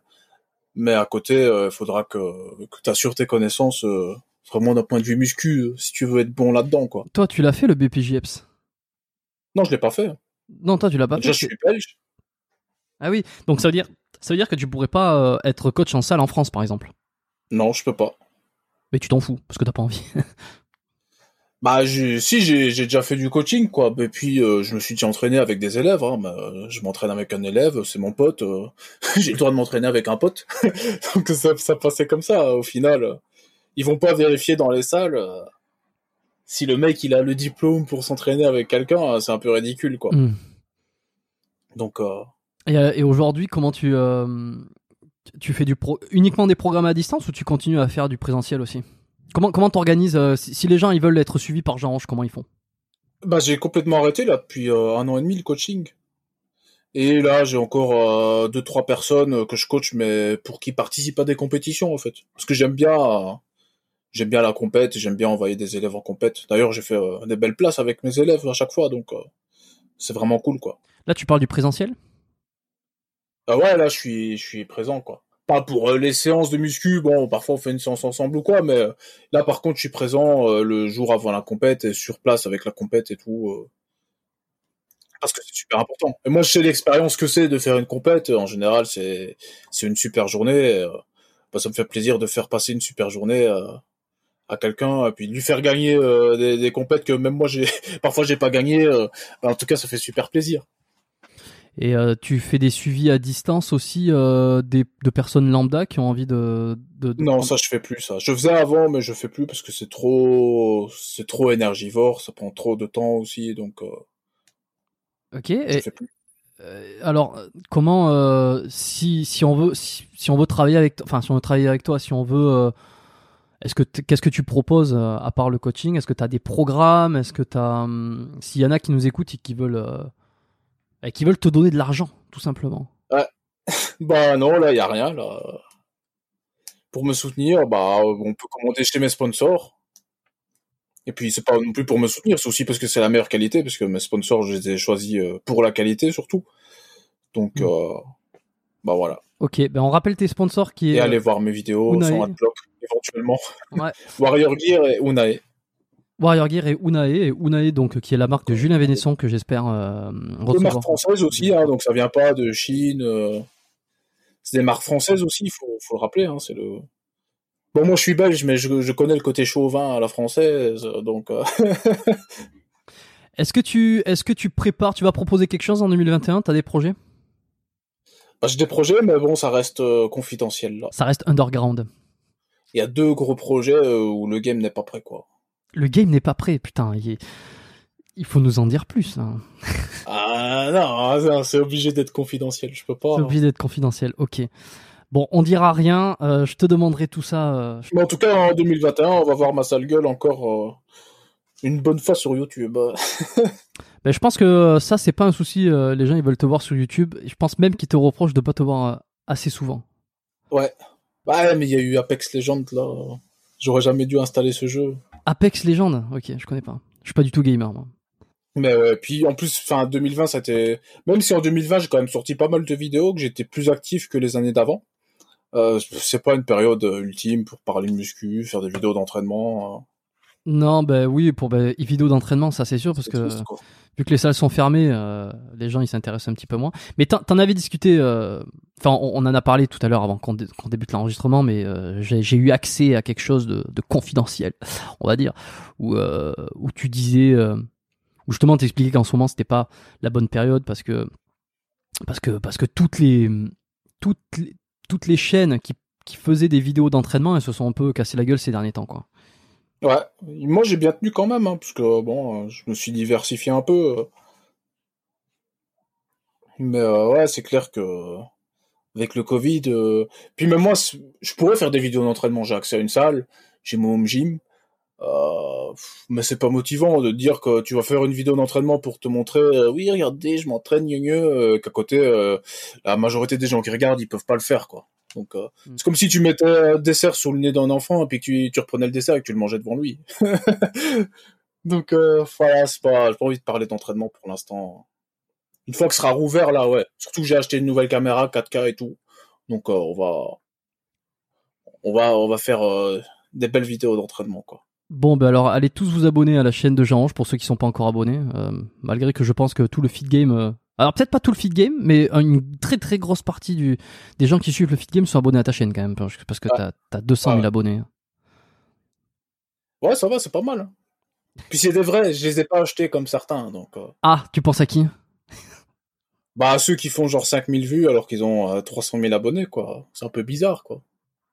Il y en a pas mal, hein. On va pas, on va pas donner les noms. euh, si vous voulez savoir, allez regarder ceux qui ont. Podcast polémique. Euh, non, non. Bon, on va passer aux trois petites questions de fin euh, que je pose régulièrement. Euh, première question, si on pouvait revenir 10 ans en arrière. Euh, 10 ans, on serait donc en 2000, euh, 2010. Euh, t'avais déjà... Ah, t'avais peut-être pas encore commencé ta chaîne YouTube d'ailleurs. Bah non, même la muscu, il y a 10 ans. euh, J'ai commencé en juin, donc ce sera en juin que je soufflerai, mais. T'es 10 ans, bon ben alors juste, juste avant que tu démarres, tu vois. Euh, donc si on revenait 10 ans en arrière, quel est le meilleur conseil que t'aurais besoin d'entendre? Le meilleur conseil d'une manière générale, donc hors muscu. Ah ouais, ouais, le, le, le truc que t'aurais eu besoin d'entendre à ce moment-là. Peu importe le, le domaine. Oh, je sais pas, franchement. Alors là, je sais pas. Ça me pose une colle. Bah, je dirais de d'y aller, quoi, de pas avoir peur, quoi. Non, mais ouais, en y réfléchissant, je dirais d'y aller plus vite, quoi. J'aurais dû euh, faire plus vite ma chaîne YouTube, euh, me mettre plus vite à la muscu. Et pas attendre des mois, parfois. euh. Bon, ma chaîne muscu, elle est arrivée un peu par accident, mais la muscu, j'aurais pu commencer avant. Est-ce que t'as eu un modèle ou un mentor? Euh, pff, non. Moi, ce que j'ai j'ai toujours voulu être euh, meilleure version de moi-même, quoi. J'ai pas de modèle ou de mentor. Il n'y a pas eu quelqu'un qui t'a influencé Je vais être moi, mais en meilleur, quoi. J'ai pas eu d'influence d'une manière générale, quoi. Bon, bah tant mieux. Hein. Ah bah oui. Est-ce que dernière question, est-ce qu'il y a eu un livre euh, qui t'a beaucoup inspiré, qui t'a marqué et que tu as envie euh, de me recommander? C'est, je précise que c'est pas c'est pas obligé que ce soit un, livre sur la musculation. Ça peut si tu as envie, ça peut être n'importe quoi. Ouais. les livres, j'ai jamais été un bon lecteur, donc les seuls livres que j'ai lus, c'est des livres de muscu. Donc, euh, bah, la méthode de Lavier 2, je dirais, c'est le, c'est le must. D'ailleurs, c'est assez marrant parce que mon ordinateur est posé. Euh, pour, pour surrelever mon ordinateur, je pose des, des, livres lorsque je fais des podcasts. Euh, je pose des livres et les livres qui sont sous mon ordi en ce moment. bon, alors j'ai un livre d'anatomie clinique, j'ai un autre livre qui a rien à voir et j'ai la méthode de la vie 2 qui est, qui est juste ah sous l'ordinateur qui est. voilà. Mmh. Donc les grands esprits se rencontrent. Voilà le, pauvre livre qui est obligé. Euh. Non, non, mais que j'ai que, j'ai torché, euh, que j'ai que j'ai lu et ah bah pour de vrai, je crois que c'est un des livres qui, qui, est le plus recommandé sur euh, sur ce podcast depuis le début. Ah oui, dans le monde entier, hein, puis même dans le monde entier quoi. Ouais, ouais, ouais. Les États-Unis et tout. Ok, euh, Jean, c'était un plaisir de discuter avec toi. si Apparemment, c'était cool, c'est passé vite. Ouais, bah, c'est passé vite, tu vois, on arrive bientôt aux deux heures. On n'aura pas fait les deux heures. Je pense que je t'ai j'ai abordé quand même euh, tout ce que j'avais envie euh, d'aborder avec toi, euh, un peu le YouTube, quelques embrouilles, ton expérience avec avec les produits, comment comment t'es arrivé à la muscu et puis d'autres sujets un petit peu annexes. C'était cool. Si on a envie d'en apprendre plus sur toi, comme d'habitude, je laisserai tous les liens dans la description. Alors où c'est qu'on peut te retrouver? Je te laisse faire ta promo. Vas-y. principalement YouTube, Instagram. Ça, c'est vraiment les, réseaux où je suis le, plus actif et le plus sérieux. Et à côté, je dirais Twitter, euh, où là, euh, Twitter, je me lâche complètement. Hein. Il n'y a plus de muscu. C'est-à-dire que là, on parle de Raoult, de... on parle de clash. Ok. De politique et tout sur Twitter, c'est... Puis voilà. C'est quoi ton avis sur Raoult? Attends, juste avant de, continuer, je suis curieux. c'est un grand scientifique, sous-estimé, clairement. Ouais, tu penses? Il y en a beaucoup qui ah bah disent qu'au contraire, c'est... Euh, il a beaucoup d'intérêt dans, dans ce qu'il raconte et que, euh, et que ses études cliniques, elles sont pas euh, hyper clean, quoi. Bah, ces études, elles ont leurs défauts, mais en attendant, c'est un mec qui a toujours une longueur d'avance sur tout. Et là, on le voit avec l'histoire des variants à nouveau. C'est-à-dire que le mec en été, il disait faites gaffe, il y a des mutations dans le virus, il risque d'être plus contagieux, moins contagieux, plus dangereux, moins dangereux. On disait non, t'es un charlatan, et au final, maintenant, on en est où? On en est oui, il y a le variant tel, variant tel, qu'il avait six mois d'avance, quoi même plus. Si on avait écouté à ce moment-là, on aurait fermé les frontières, on se serait pas fait chier avec des, des variants anglais, des variants africains, machin. Parce que ça y est, les frontières françaises sont fermées euh, depuis. Euh, depuis... Sauf que Raoult, il disait ça en, été, quoi. Il disait, même au printemps, je crois, il disait, euh, faut fermer les frontières, c'est tout. C'est le seul truc euh, pour éviter les variants et des secondes épidémies. D'ailleurs, quand il disait, Raoult, oui, il y aura pas de seconde vague, il y aura une seconde épidémie, et que maintenant, les mêmes mecs qui le clashaient, ils disent exactement pareil on voit qu'il a, qu'il a une longueur d'avance, quoi. En tout cas, en ce qui concerne euh, la fermeture des frontières, ici au Canada, les frontières sont fermées depuis euh, depuis un bon bout de temps. Euh, quand je dis depuis un bon bout de temps, je me demande si depuis quasiment dès le début de, l'épidémie, ils ont fermé les frontières aux touristes. C'est-à-dire que les ceux qui travaillent ici et qui ont un visa ils pouvaient jusqu'à présent, enfin ils peuvent aller à partir, aller à l'extérieur et revenir puisqu'ils travaillent ici, donc ils ont ils ont ils ont le droit de revenir. Mais bon, par contre, il faut se taper une quarantaine derrière, etc. C'est hyper solide. Mais, mais par contre, pour les touristes qui n'ont ni visa, ni carte de citoyenneté, ni ni tout ce que tu veux, depuis depuis quasiment un an, on peut pas venir au Canada. Les frontières sont fermées. Ouais. Pourtant, le Canada, le Canada, Québec, c'était pays super tolérant, super ouvert à la base. Hein. Ouais, alors c'est ouvert, ben, ça dépend euh, comment on voit les choses. C'est strict sur certaines, certaines choses et puis euh, ouvert sur d'autres, on va dire. Il y a une tolérance, il y a une tolérance sur, plein de plein d'aspects. Euh, mais à côté de ça, ben, tu déconnes pas quoi. Les frontières sont fermées, donc personne rentre hein, en touriste. Est-ce que ça a été une bonne chose ou pas? Ben après, euh, après plusieurs mois, euh, finalement, on a un couvre-feu, tu vois, en ce moment, qui, qui commence à 20h, qui va peut-être, euh, je, je l'espère, je croise les doigts, à se terminer. Mais ils ont quand même mis 8 ou 10 mois pour installer un couvre-feu parce, qu'il y a eu, parce que les, les, les, infections sont remontées, etc. Donc, est-ce que le fait de fermer les frontières a vraiment été bénéfique? Peut-être. Peut je, je sais pas, j'ai pas le retour. En tout cas, c'est comme ça ici depuis le début. Et c'est sérieux, quoi. Si tu sors. D'ailleurs, tu vois, pour la petite anecdote, allez, je la raconte quand tu euh, quand arrives de l'étranger et quand tu reviens euh, au Canada, donc à Montréal, euh, à Montréal ou n'importe où au Canada, tu dois faire une quarantaine, c'est-à-dire que tu dois rentrer chez toi et ne pas sortir pendant 15 jours. Et puis ça, c'est surveillé parce que apparemment il y a des agents qui peuvent pas manger. oui, bah, il, faut, il faut faire te, livrer les courses, ou alors tu demandes à quelqu'un qui va te chercher les courses, ou tu te fais livrer. Enfin, tu te démerdes. Je crois qu'il faut même, à un moment donné, il fallait peut-être montrer que tu étais dans la capacité de, de, de, rester chez toi 15 jours euh, sans sortir. Bon bref. Euh, et surtout que en fait, ils font des, des contrôles.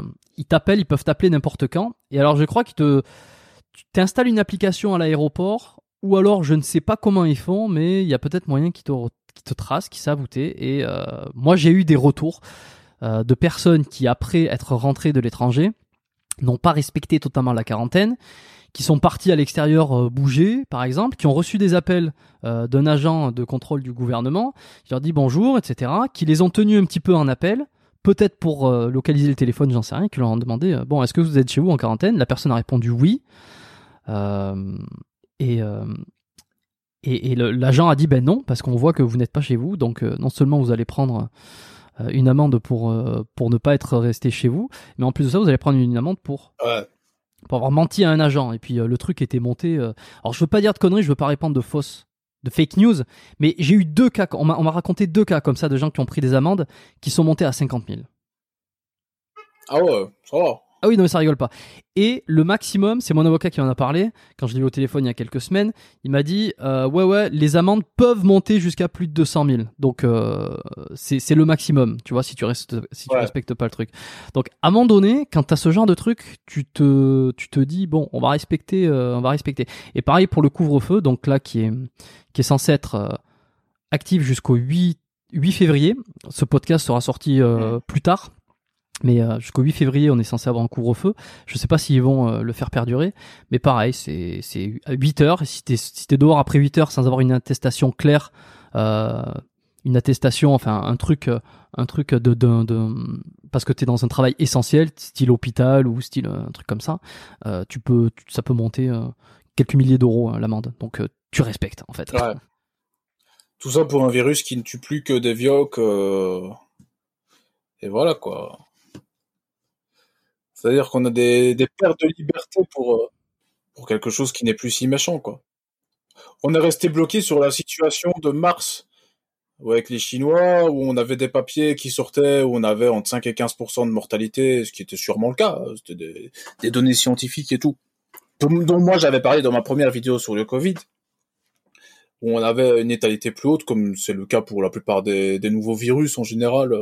Ils sont toujours plus agressifs, et puis après, ben, ils deviennent de plus en plus entre guillemets euh, gentils euh, parce que fatalement quelqu'un de mort il est pas contagieux. Donc euh, il y a une sélection qui se fait au niveau des virus qui font qu'ils deviennent de plus en plus bénins au fil du temps. Et le problème c'est que j'ai l'impression qu'on est resté sur le Covid qui tue des gosses qui tue des ados comme on l'a vu en mars hein, on va on va pas le nier alors que maintenant c'est plus du tout le cas. Si on regarde en général maintenant on parle plus d'enfants qui meurent de Covid en général c'est des vieux qui vont mourir comme de la grippe qu'on est resté coincé dans une sorte de boucle? Non, je pense pas. Ou alors de manière très asymptomatique, mais euh, je sais pas. En tout cas, jamais été testé, je peux pas le confirmer. J'en ai discuté avec, euh, j'ai dit un petit peu avec Rob les symptômes que j'avais eu. Euh, vous le découvrirez dans les prochains épisodes, mais je l'ai chopé il y a quelques semaines. aucune idée de savoir d'où je l'ai. Bon après, je suis quand même en contact avec des gens puisque je suis toujours en consultation ostéo. Ici, ça fait on fait partie de la catégorie essentielle, donc on peut continuer à travailler. Moi, je travaille depuis euh, euh, depuis cet été, donc je pense que c'est peut-être comme ça que je l'ai chopé. Euh, j'ai eu quelques symptômes légers. ce qui a été le plus dur, et je sais pas si c'est lié, encore une fois, c'est difficile, c'est que quelques jours avant de d'avoir vraiment de la fièvre et de faire le test, enfin, j'ai eu une grosse angine. Mais j'avais que ça. J'avais un mal de gorge insupportable. Euh, pas de pas de maux de tête, pas de fatigue euh, précise, pas euh, rien d'autre. Un gros gros mal de gorge. Donc dans ma tête, je me suis dit bon, j'annule mes rendez-vous et parce que pour le doute, tu vois, mais franchement, je suis quasiment sûr de pas l'avoir parce que j'ai aucun symptôme de grippe, mis à part une angine phénoménale. Et puis c'est possible que j'en chope une parce que comme je vais m'entraîner à l'extérieur en ce moment, et qui fait très froid parce que les gyms sont fermés et qui fait très froid, j'ai très bien pu choper un coup de froid. Et puis finalement, quelques jours, euh, trois, quatre jours après, ça passe. Et puis le lendemain, je me tape une fièvre, un peu des courbatures, des trucs comme ça. Et là, je me dis, oh putain, là, je suis sûr d'avoir, j'ai fait le test. Euh, j'étais positif au Covid et euh, donc bah, j'ai fait ma quarantaine. je suis resté isolé chez moi pendant deux pendant deux semaines, ouais, dix, jours, deux semaines. j'ai eu quelques symptômes et voilà, c'est pas, enfin, pour mon expérience personnelle, ça a été beaucoup moins intense qu'une grippe classique que j'aurais pu choper il y a quelques années. Oh ouais, moi je me souviens de la dernière grippe que j'ai eue, j'étais KO, euh, des vertiges et tout. Dès que je me lève, euh, alors que c'est une grippe quoi, c'est gentil quoi. Mais euh, est-ce qu'au final rester en quarantaine c'est la, c'est la, c'est le meilleur moyen de récupérer quoi? Plutôt que de dire aux gens qui sont positifs, bon ok, au bout de quelques jours, tu peux quand même sortir en restant en tenant tes distances avec les personnes. peut-être que les gens récupéreraient déjà beaucoup plus vite du Covid.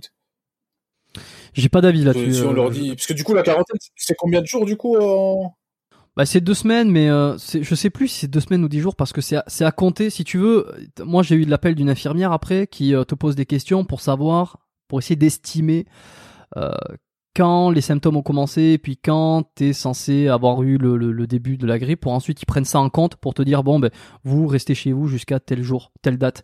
Et ah si tu veux moi, ça m'a fait, en gros, du moment où j'ai été testé positif au moment où, euh, où, je, suis, sorti, où, j'ai été euh, apte à sortir de mon isolement, il s'est passé une semaine et demie, tu vois. Mais comme j'étais resté un petit peu euh, chez moi avant aussi, avant d'avoir le test positif, parce que j'avais les prémices et je m'étais dit bon ben reste chez toi et vois pas grand monde, on sait jamais.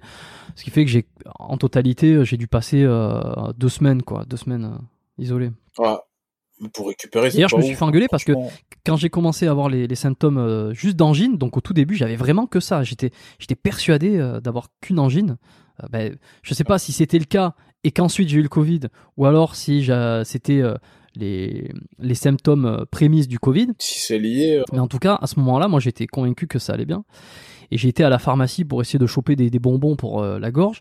Mais bon, j'avais le masque, j'avais tout et tout. Je me suis presque fait engueuler euh, de pas être resté chez moi, etc. Tu vois.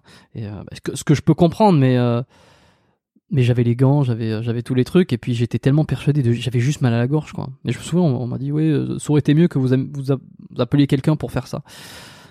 Puis je sais pas, les gens maintenant ils ont l'impression, ils sont tous virologues, ils ont ils ont l'impression que dès que tu vas croiser quelqu'un en rue qu'il l'a, ça y est tu vas le choper alors que faut rester en contact longtemps dans un milieu clos, alors que la personne elle te tousse à la figure dehors, quoi, parce qu'il faut y aller, quoi. ouais, c'est sûr. Et puis tu peux même passer. Euh, j'ai des témoignages de gens qui ont qui, sont dans les mêmes maisons euh, que des personnes qui ont le Covid et qui eux-mêmes l'ont pas eu, quoi. Tu vois, donc la contamination, elle est pas, euh, même quand tu habites au même endroit, elle est pas obligatoire. Ouais, puis il y a des histoires d'immunité croisée, c'est-à-dire des personnes qui l'ont jamais eu et qui l'auront jamais parce qu'ils ont les anticorps pour, euh, enfin, qui l'auront jamais, non, peut-être pas, mais sur le moment, ils l'auront pas parce qu'ils ont des anticorps qui fonctionnent contre. À cause d'autres coronavirus qui traînent, euh, dont on parle pas parce que c'est pas à la mode. mais enfin, c'est les autres maladies en général, quoi, des rhumes et machin. Mais je trouve que forcer les gens à rester 15 jours chez eux, c'est pas la meilleure chose euh, pour qu'ils récupèrent, quoi. Moi, à chaque fois que j'étais malade, euh, c'est le sport qui m'a permis de me sentir mieux, euh, de me décongestionner le pif euh, et de guérir, quoi. Pas le sport intensif, mais voilà. Donc si au moins on disait aux personnes qui qui sont soit en quarantaine parce qu'ils viennent d'arriver sur un territoire ou qui sont qui sont malades, de leur dire bon au bout de trois jours, tu peux quand même aller faire un tour en dehors de chez toi sans approcher personne. Je trouve que ce serait déjà mieux au niveau de la récup et de la santé, quoi, physique et mentale. Bon, bah c'est une, une, bonne conclusion, euh, je pense. Euh, je t'avais coupé, je t'avais coupé, je crois tout à l'heure sur euh, sur tes réseaux, mais en tout cas, bon, il y aura ta chaîne YouTube, il y aura ton Twitter, t'as dit, ton Instagram. Insta, Twitter, et puis bah c'est tout à peu près. Hein. Facebook, non? Tu t'en fous? C'est mort, Facebook. je, je, publie juste quand je sors une vidéo, je mets un truc sur Facebook. Ou si je fais une petite pub ou quoi, mais. Euh, ouais, Facebook, euh, bon. Hmm. Ouais, je, suis assez, je suis assez d'accord. Je suis assez d'accord. Bon, je le mettrai quand même pour la forme. Hein. Parfois, Facebook, il te strike parce que t'es en torse nu sur, euh, sur la miniature, quoi. Genre par rapport au complexe du corps, machin, il faut plus. Par contre, si t'es une fit girl en string, là, y a pas de problème. Hein, donc, je ne cherche plus à comprendre. Non, ne, comprenons plus, ne comprenons plus. Euh, est-ce que tu as une dernière chose à, que tu veux rajouter avant qu'on conclue cet épisode? Bah non, pas spécialement. À faire passer. Non, bah, on a fait passer assez, assez de messages, je pense. Euh, c'est super. Euh, quitte pas, quitte pas la fenêtre de suite. Je, je, je parce qu'il faut d'abord que je coupe l'enregistrement pour éviter de tout perdre. Ça m'est arrivé une fois, c'était terrible. Euh, ah ouais. Donc euh, coupe pas de suite. Euh, juste merci d'être venu sur le podcast, d'avoir participé, d'avoir donné tes conseils, d'avoir partagé toute ton expérience. J'espère que le public, les auditeurs auront appris des choses et puis auront découvert Jean peut-être sous un, je sais pas, nouvel angle. En tout cas, auront appris des trucs sur toi. Moi, j'ai appris des trucs sur toi et puis c'était hyper agréable. si vous avez apprécié cet épisode, comme d'habitude, c'est le moment pour moi de dire que vous pouvez le partager, envoyez-le à vos amis euh, ou alors prenez une petite capture d'écran et euh, mettez-le en story sur Instagram. Euh, ça, je pense que je vais de plus en plus le répéter ce truc d'Instagram parce que je me suis rendu compte que c'est ce qui c'est ce qui boostait le plus l'espèce de bouche à oreille numérique en fait. C'est ouais, c'est un réseau qui marche bien. Ouais. ouais, ça marche bien et puis les gens me taguent. Alors c'est ça, c'est que prenez une capture d'écran. Si vous êtes si vous écoutez les épisodes sur Spotify.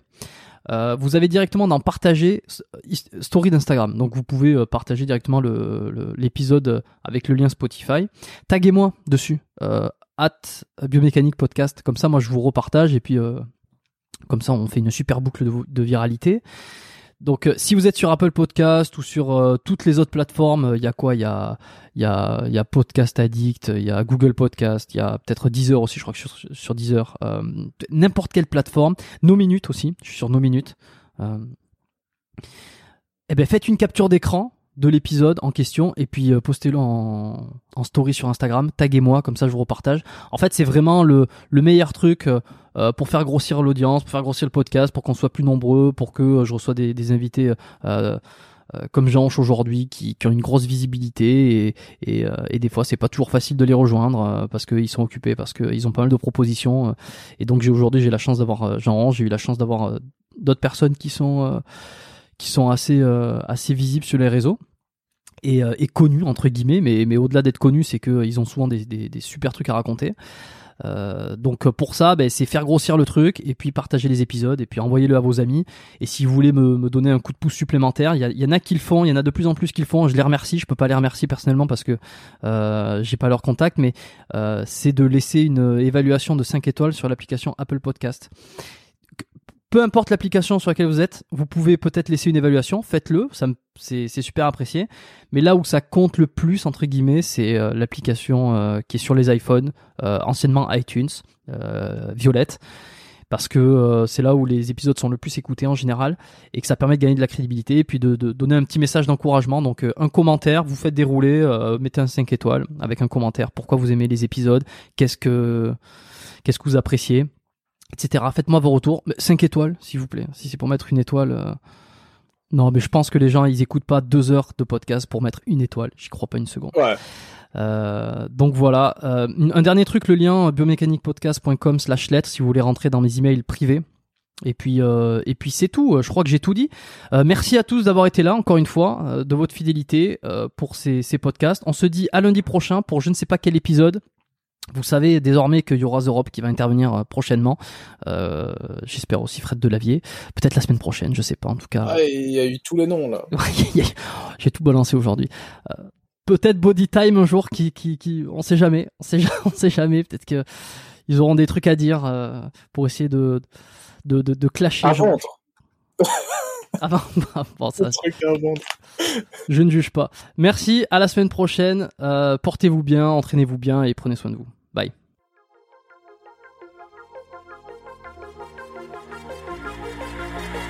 Merci d'avoir écouté cet épisode du podcast Biomécanique jusqu'au bout. Vous pouvez l'envoyer à deux de vos amis ou le partager sur vos réseaux sociaux. Merci également de lui mettre une note de 5 étoiles avec un petit commentaire sympa. C'est ce qui me permet de mieux ressortir dans les classements. Laissez-moi votre email sur biomécaniquepodcast.com slash lettres et je vous enverrai l'épisode de la semaine ainsi que la lettre biomécanique une fois par mois où je vous partage mes meilleurs conseils et recommandations. Vous avez écouté le podcast Biomécanique, je suis Jérôme Cazerolle et je vous dis à très bientôt.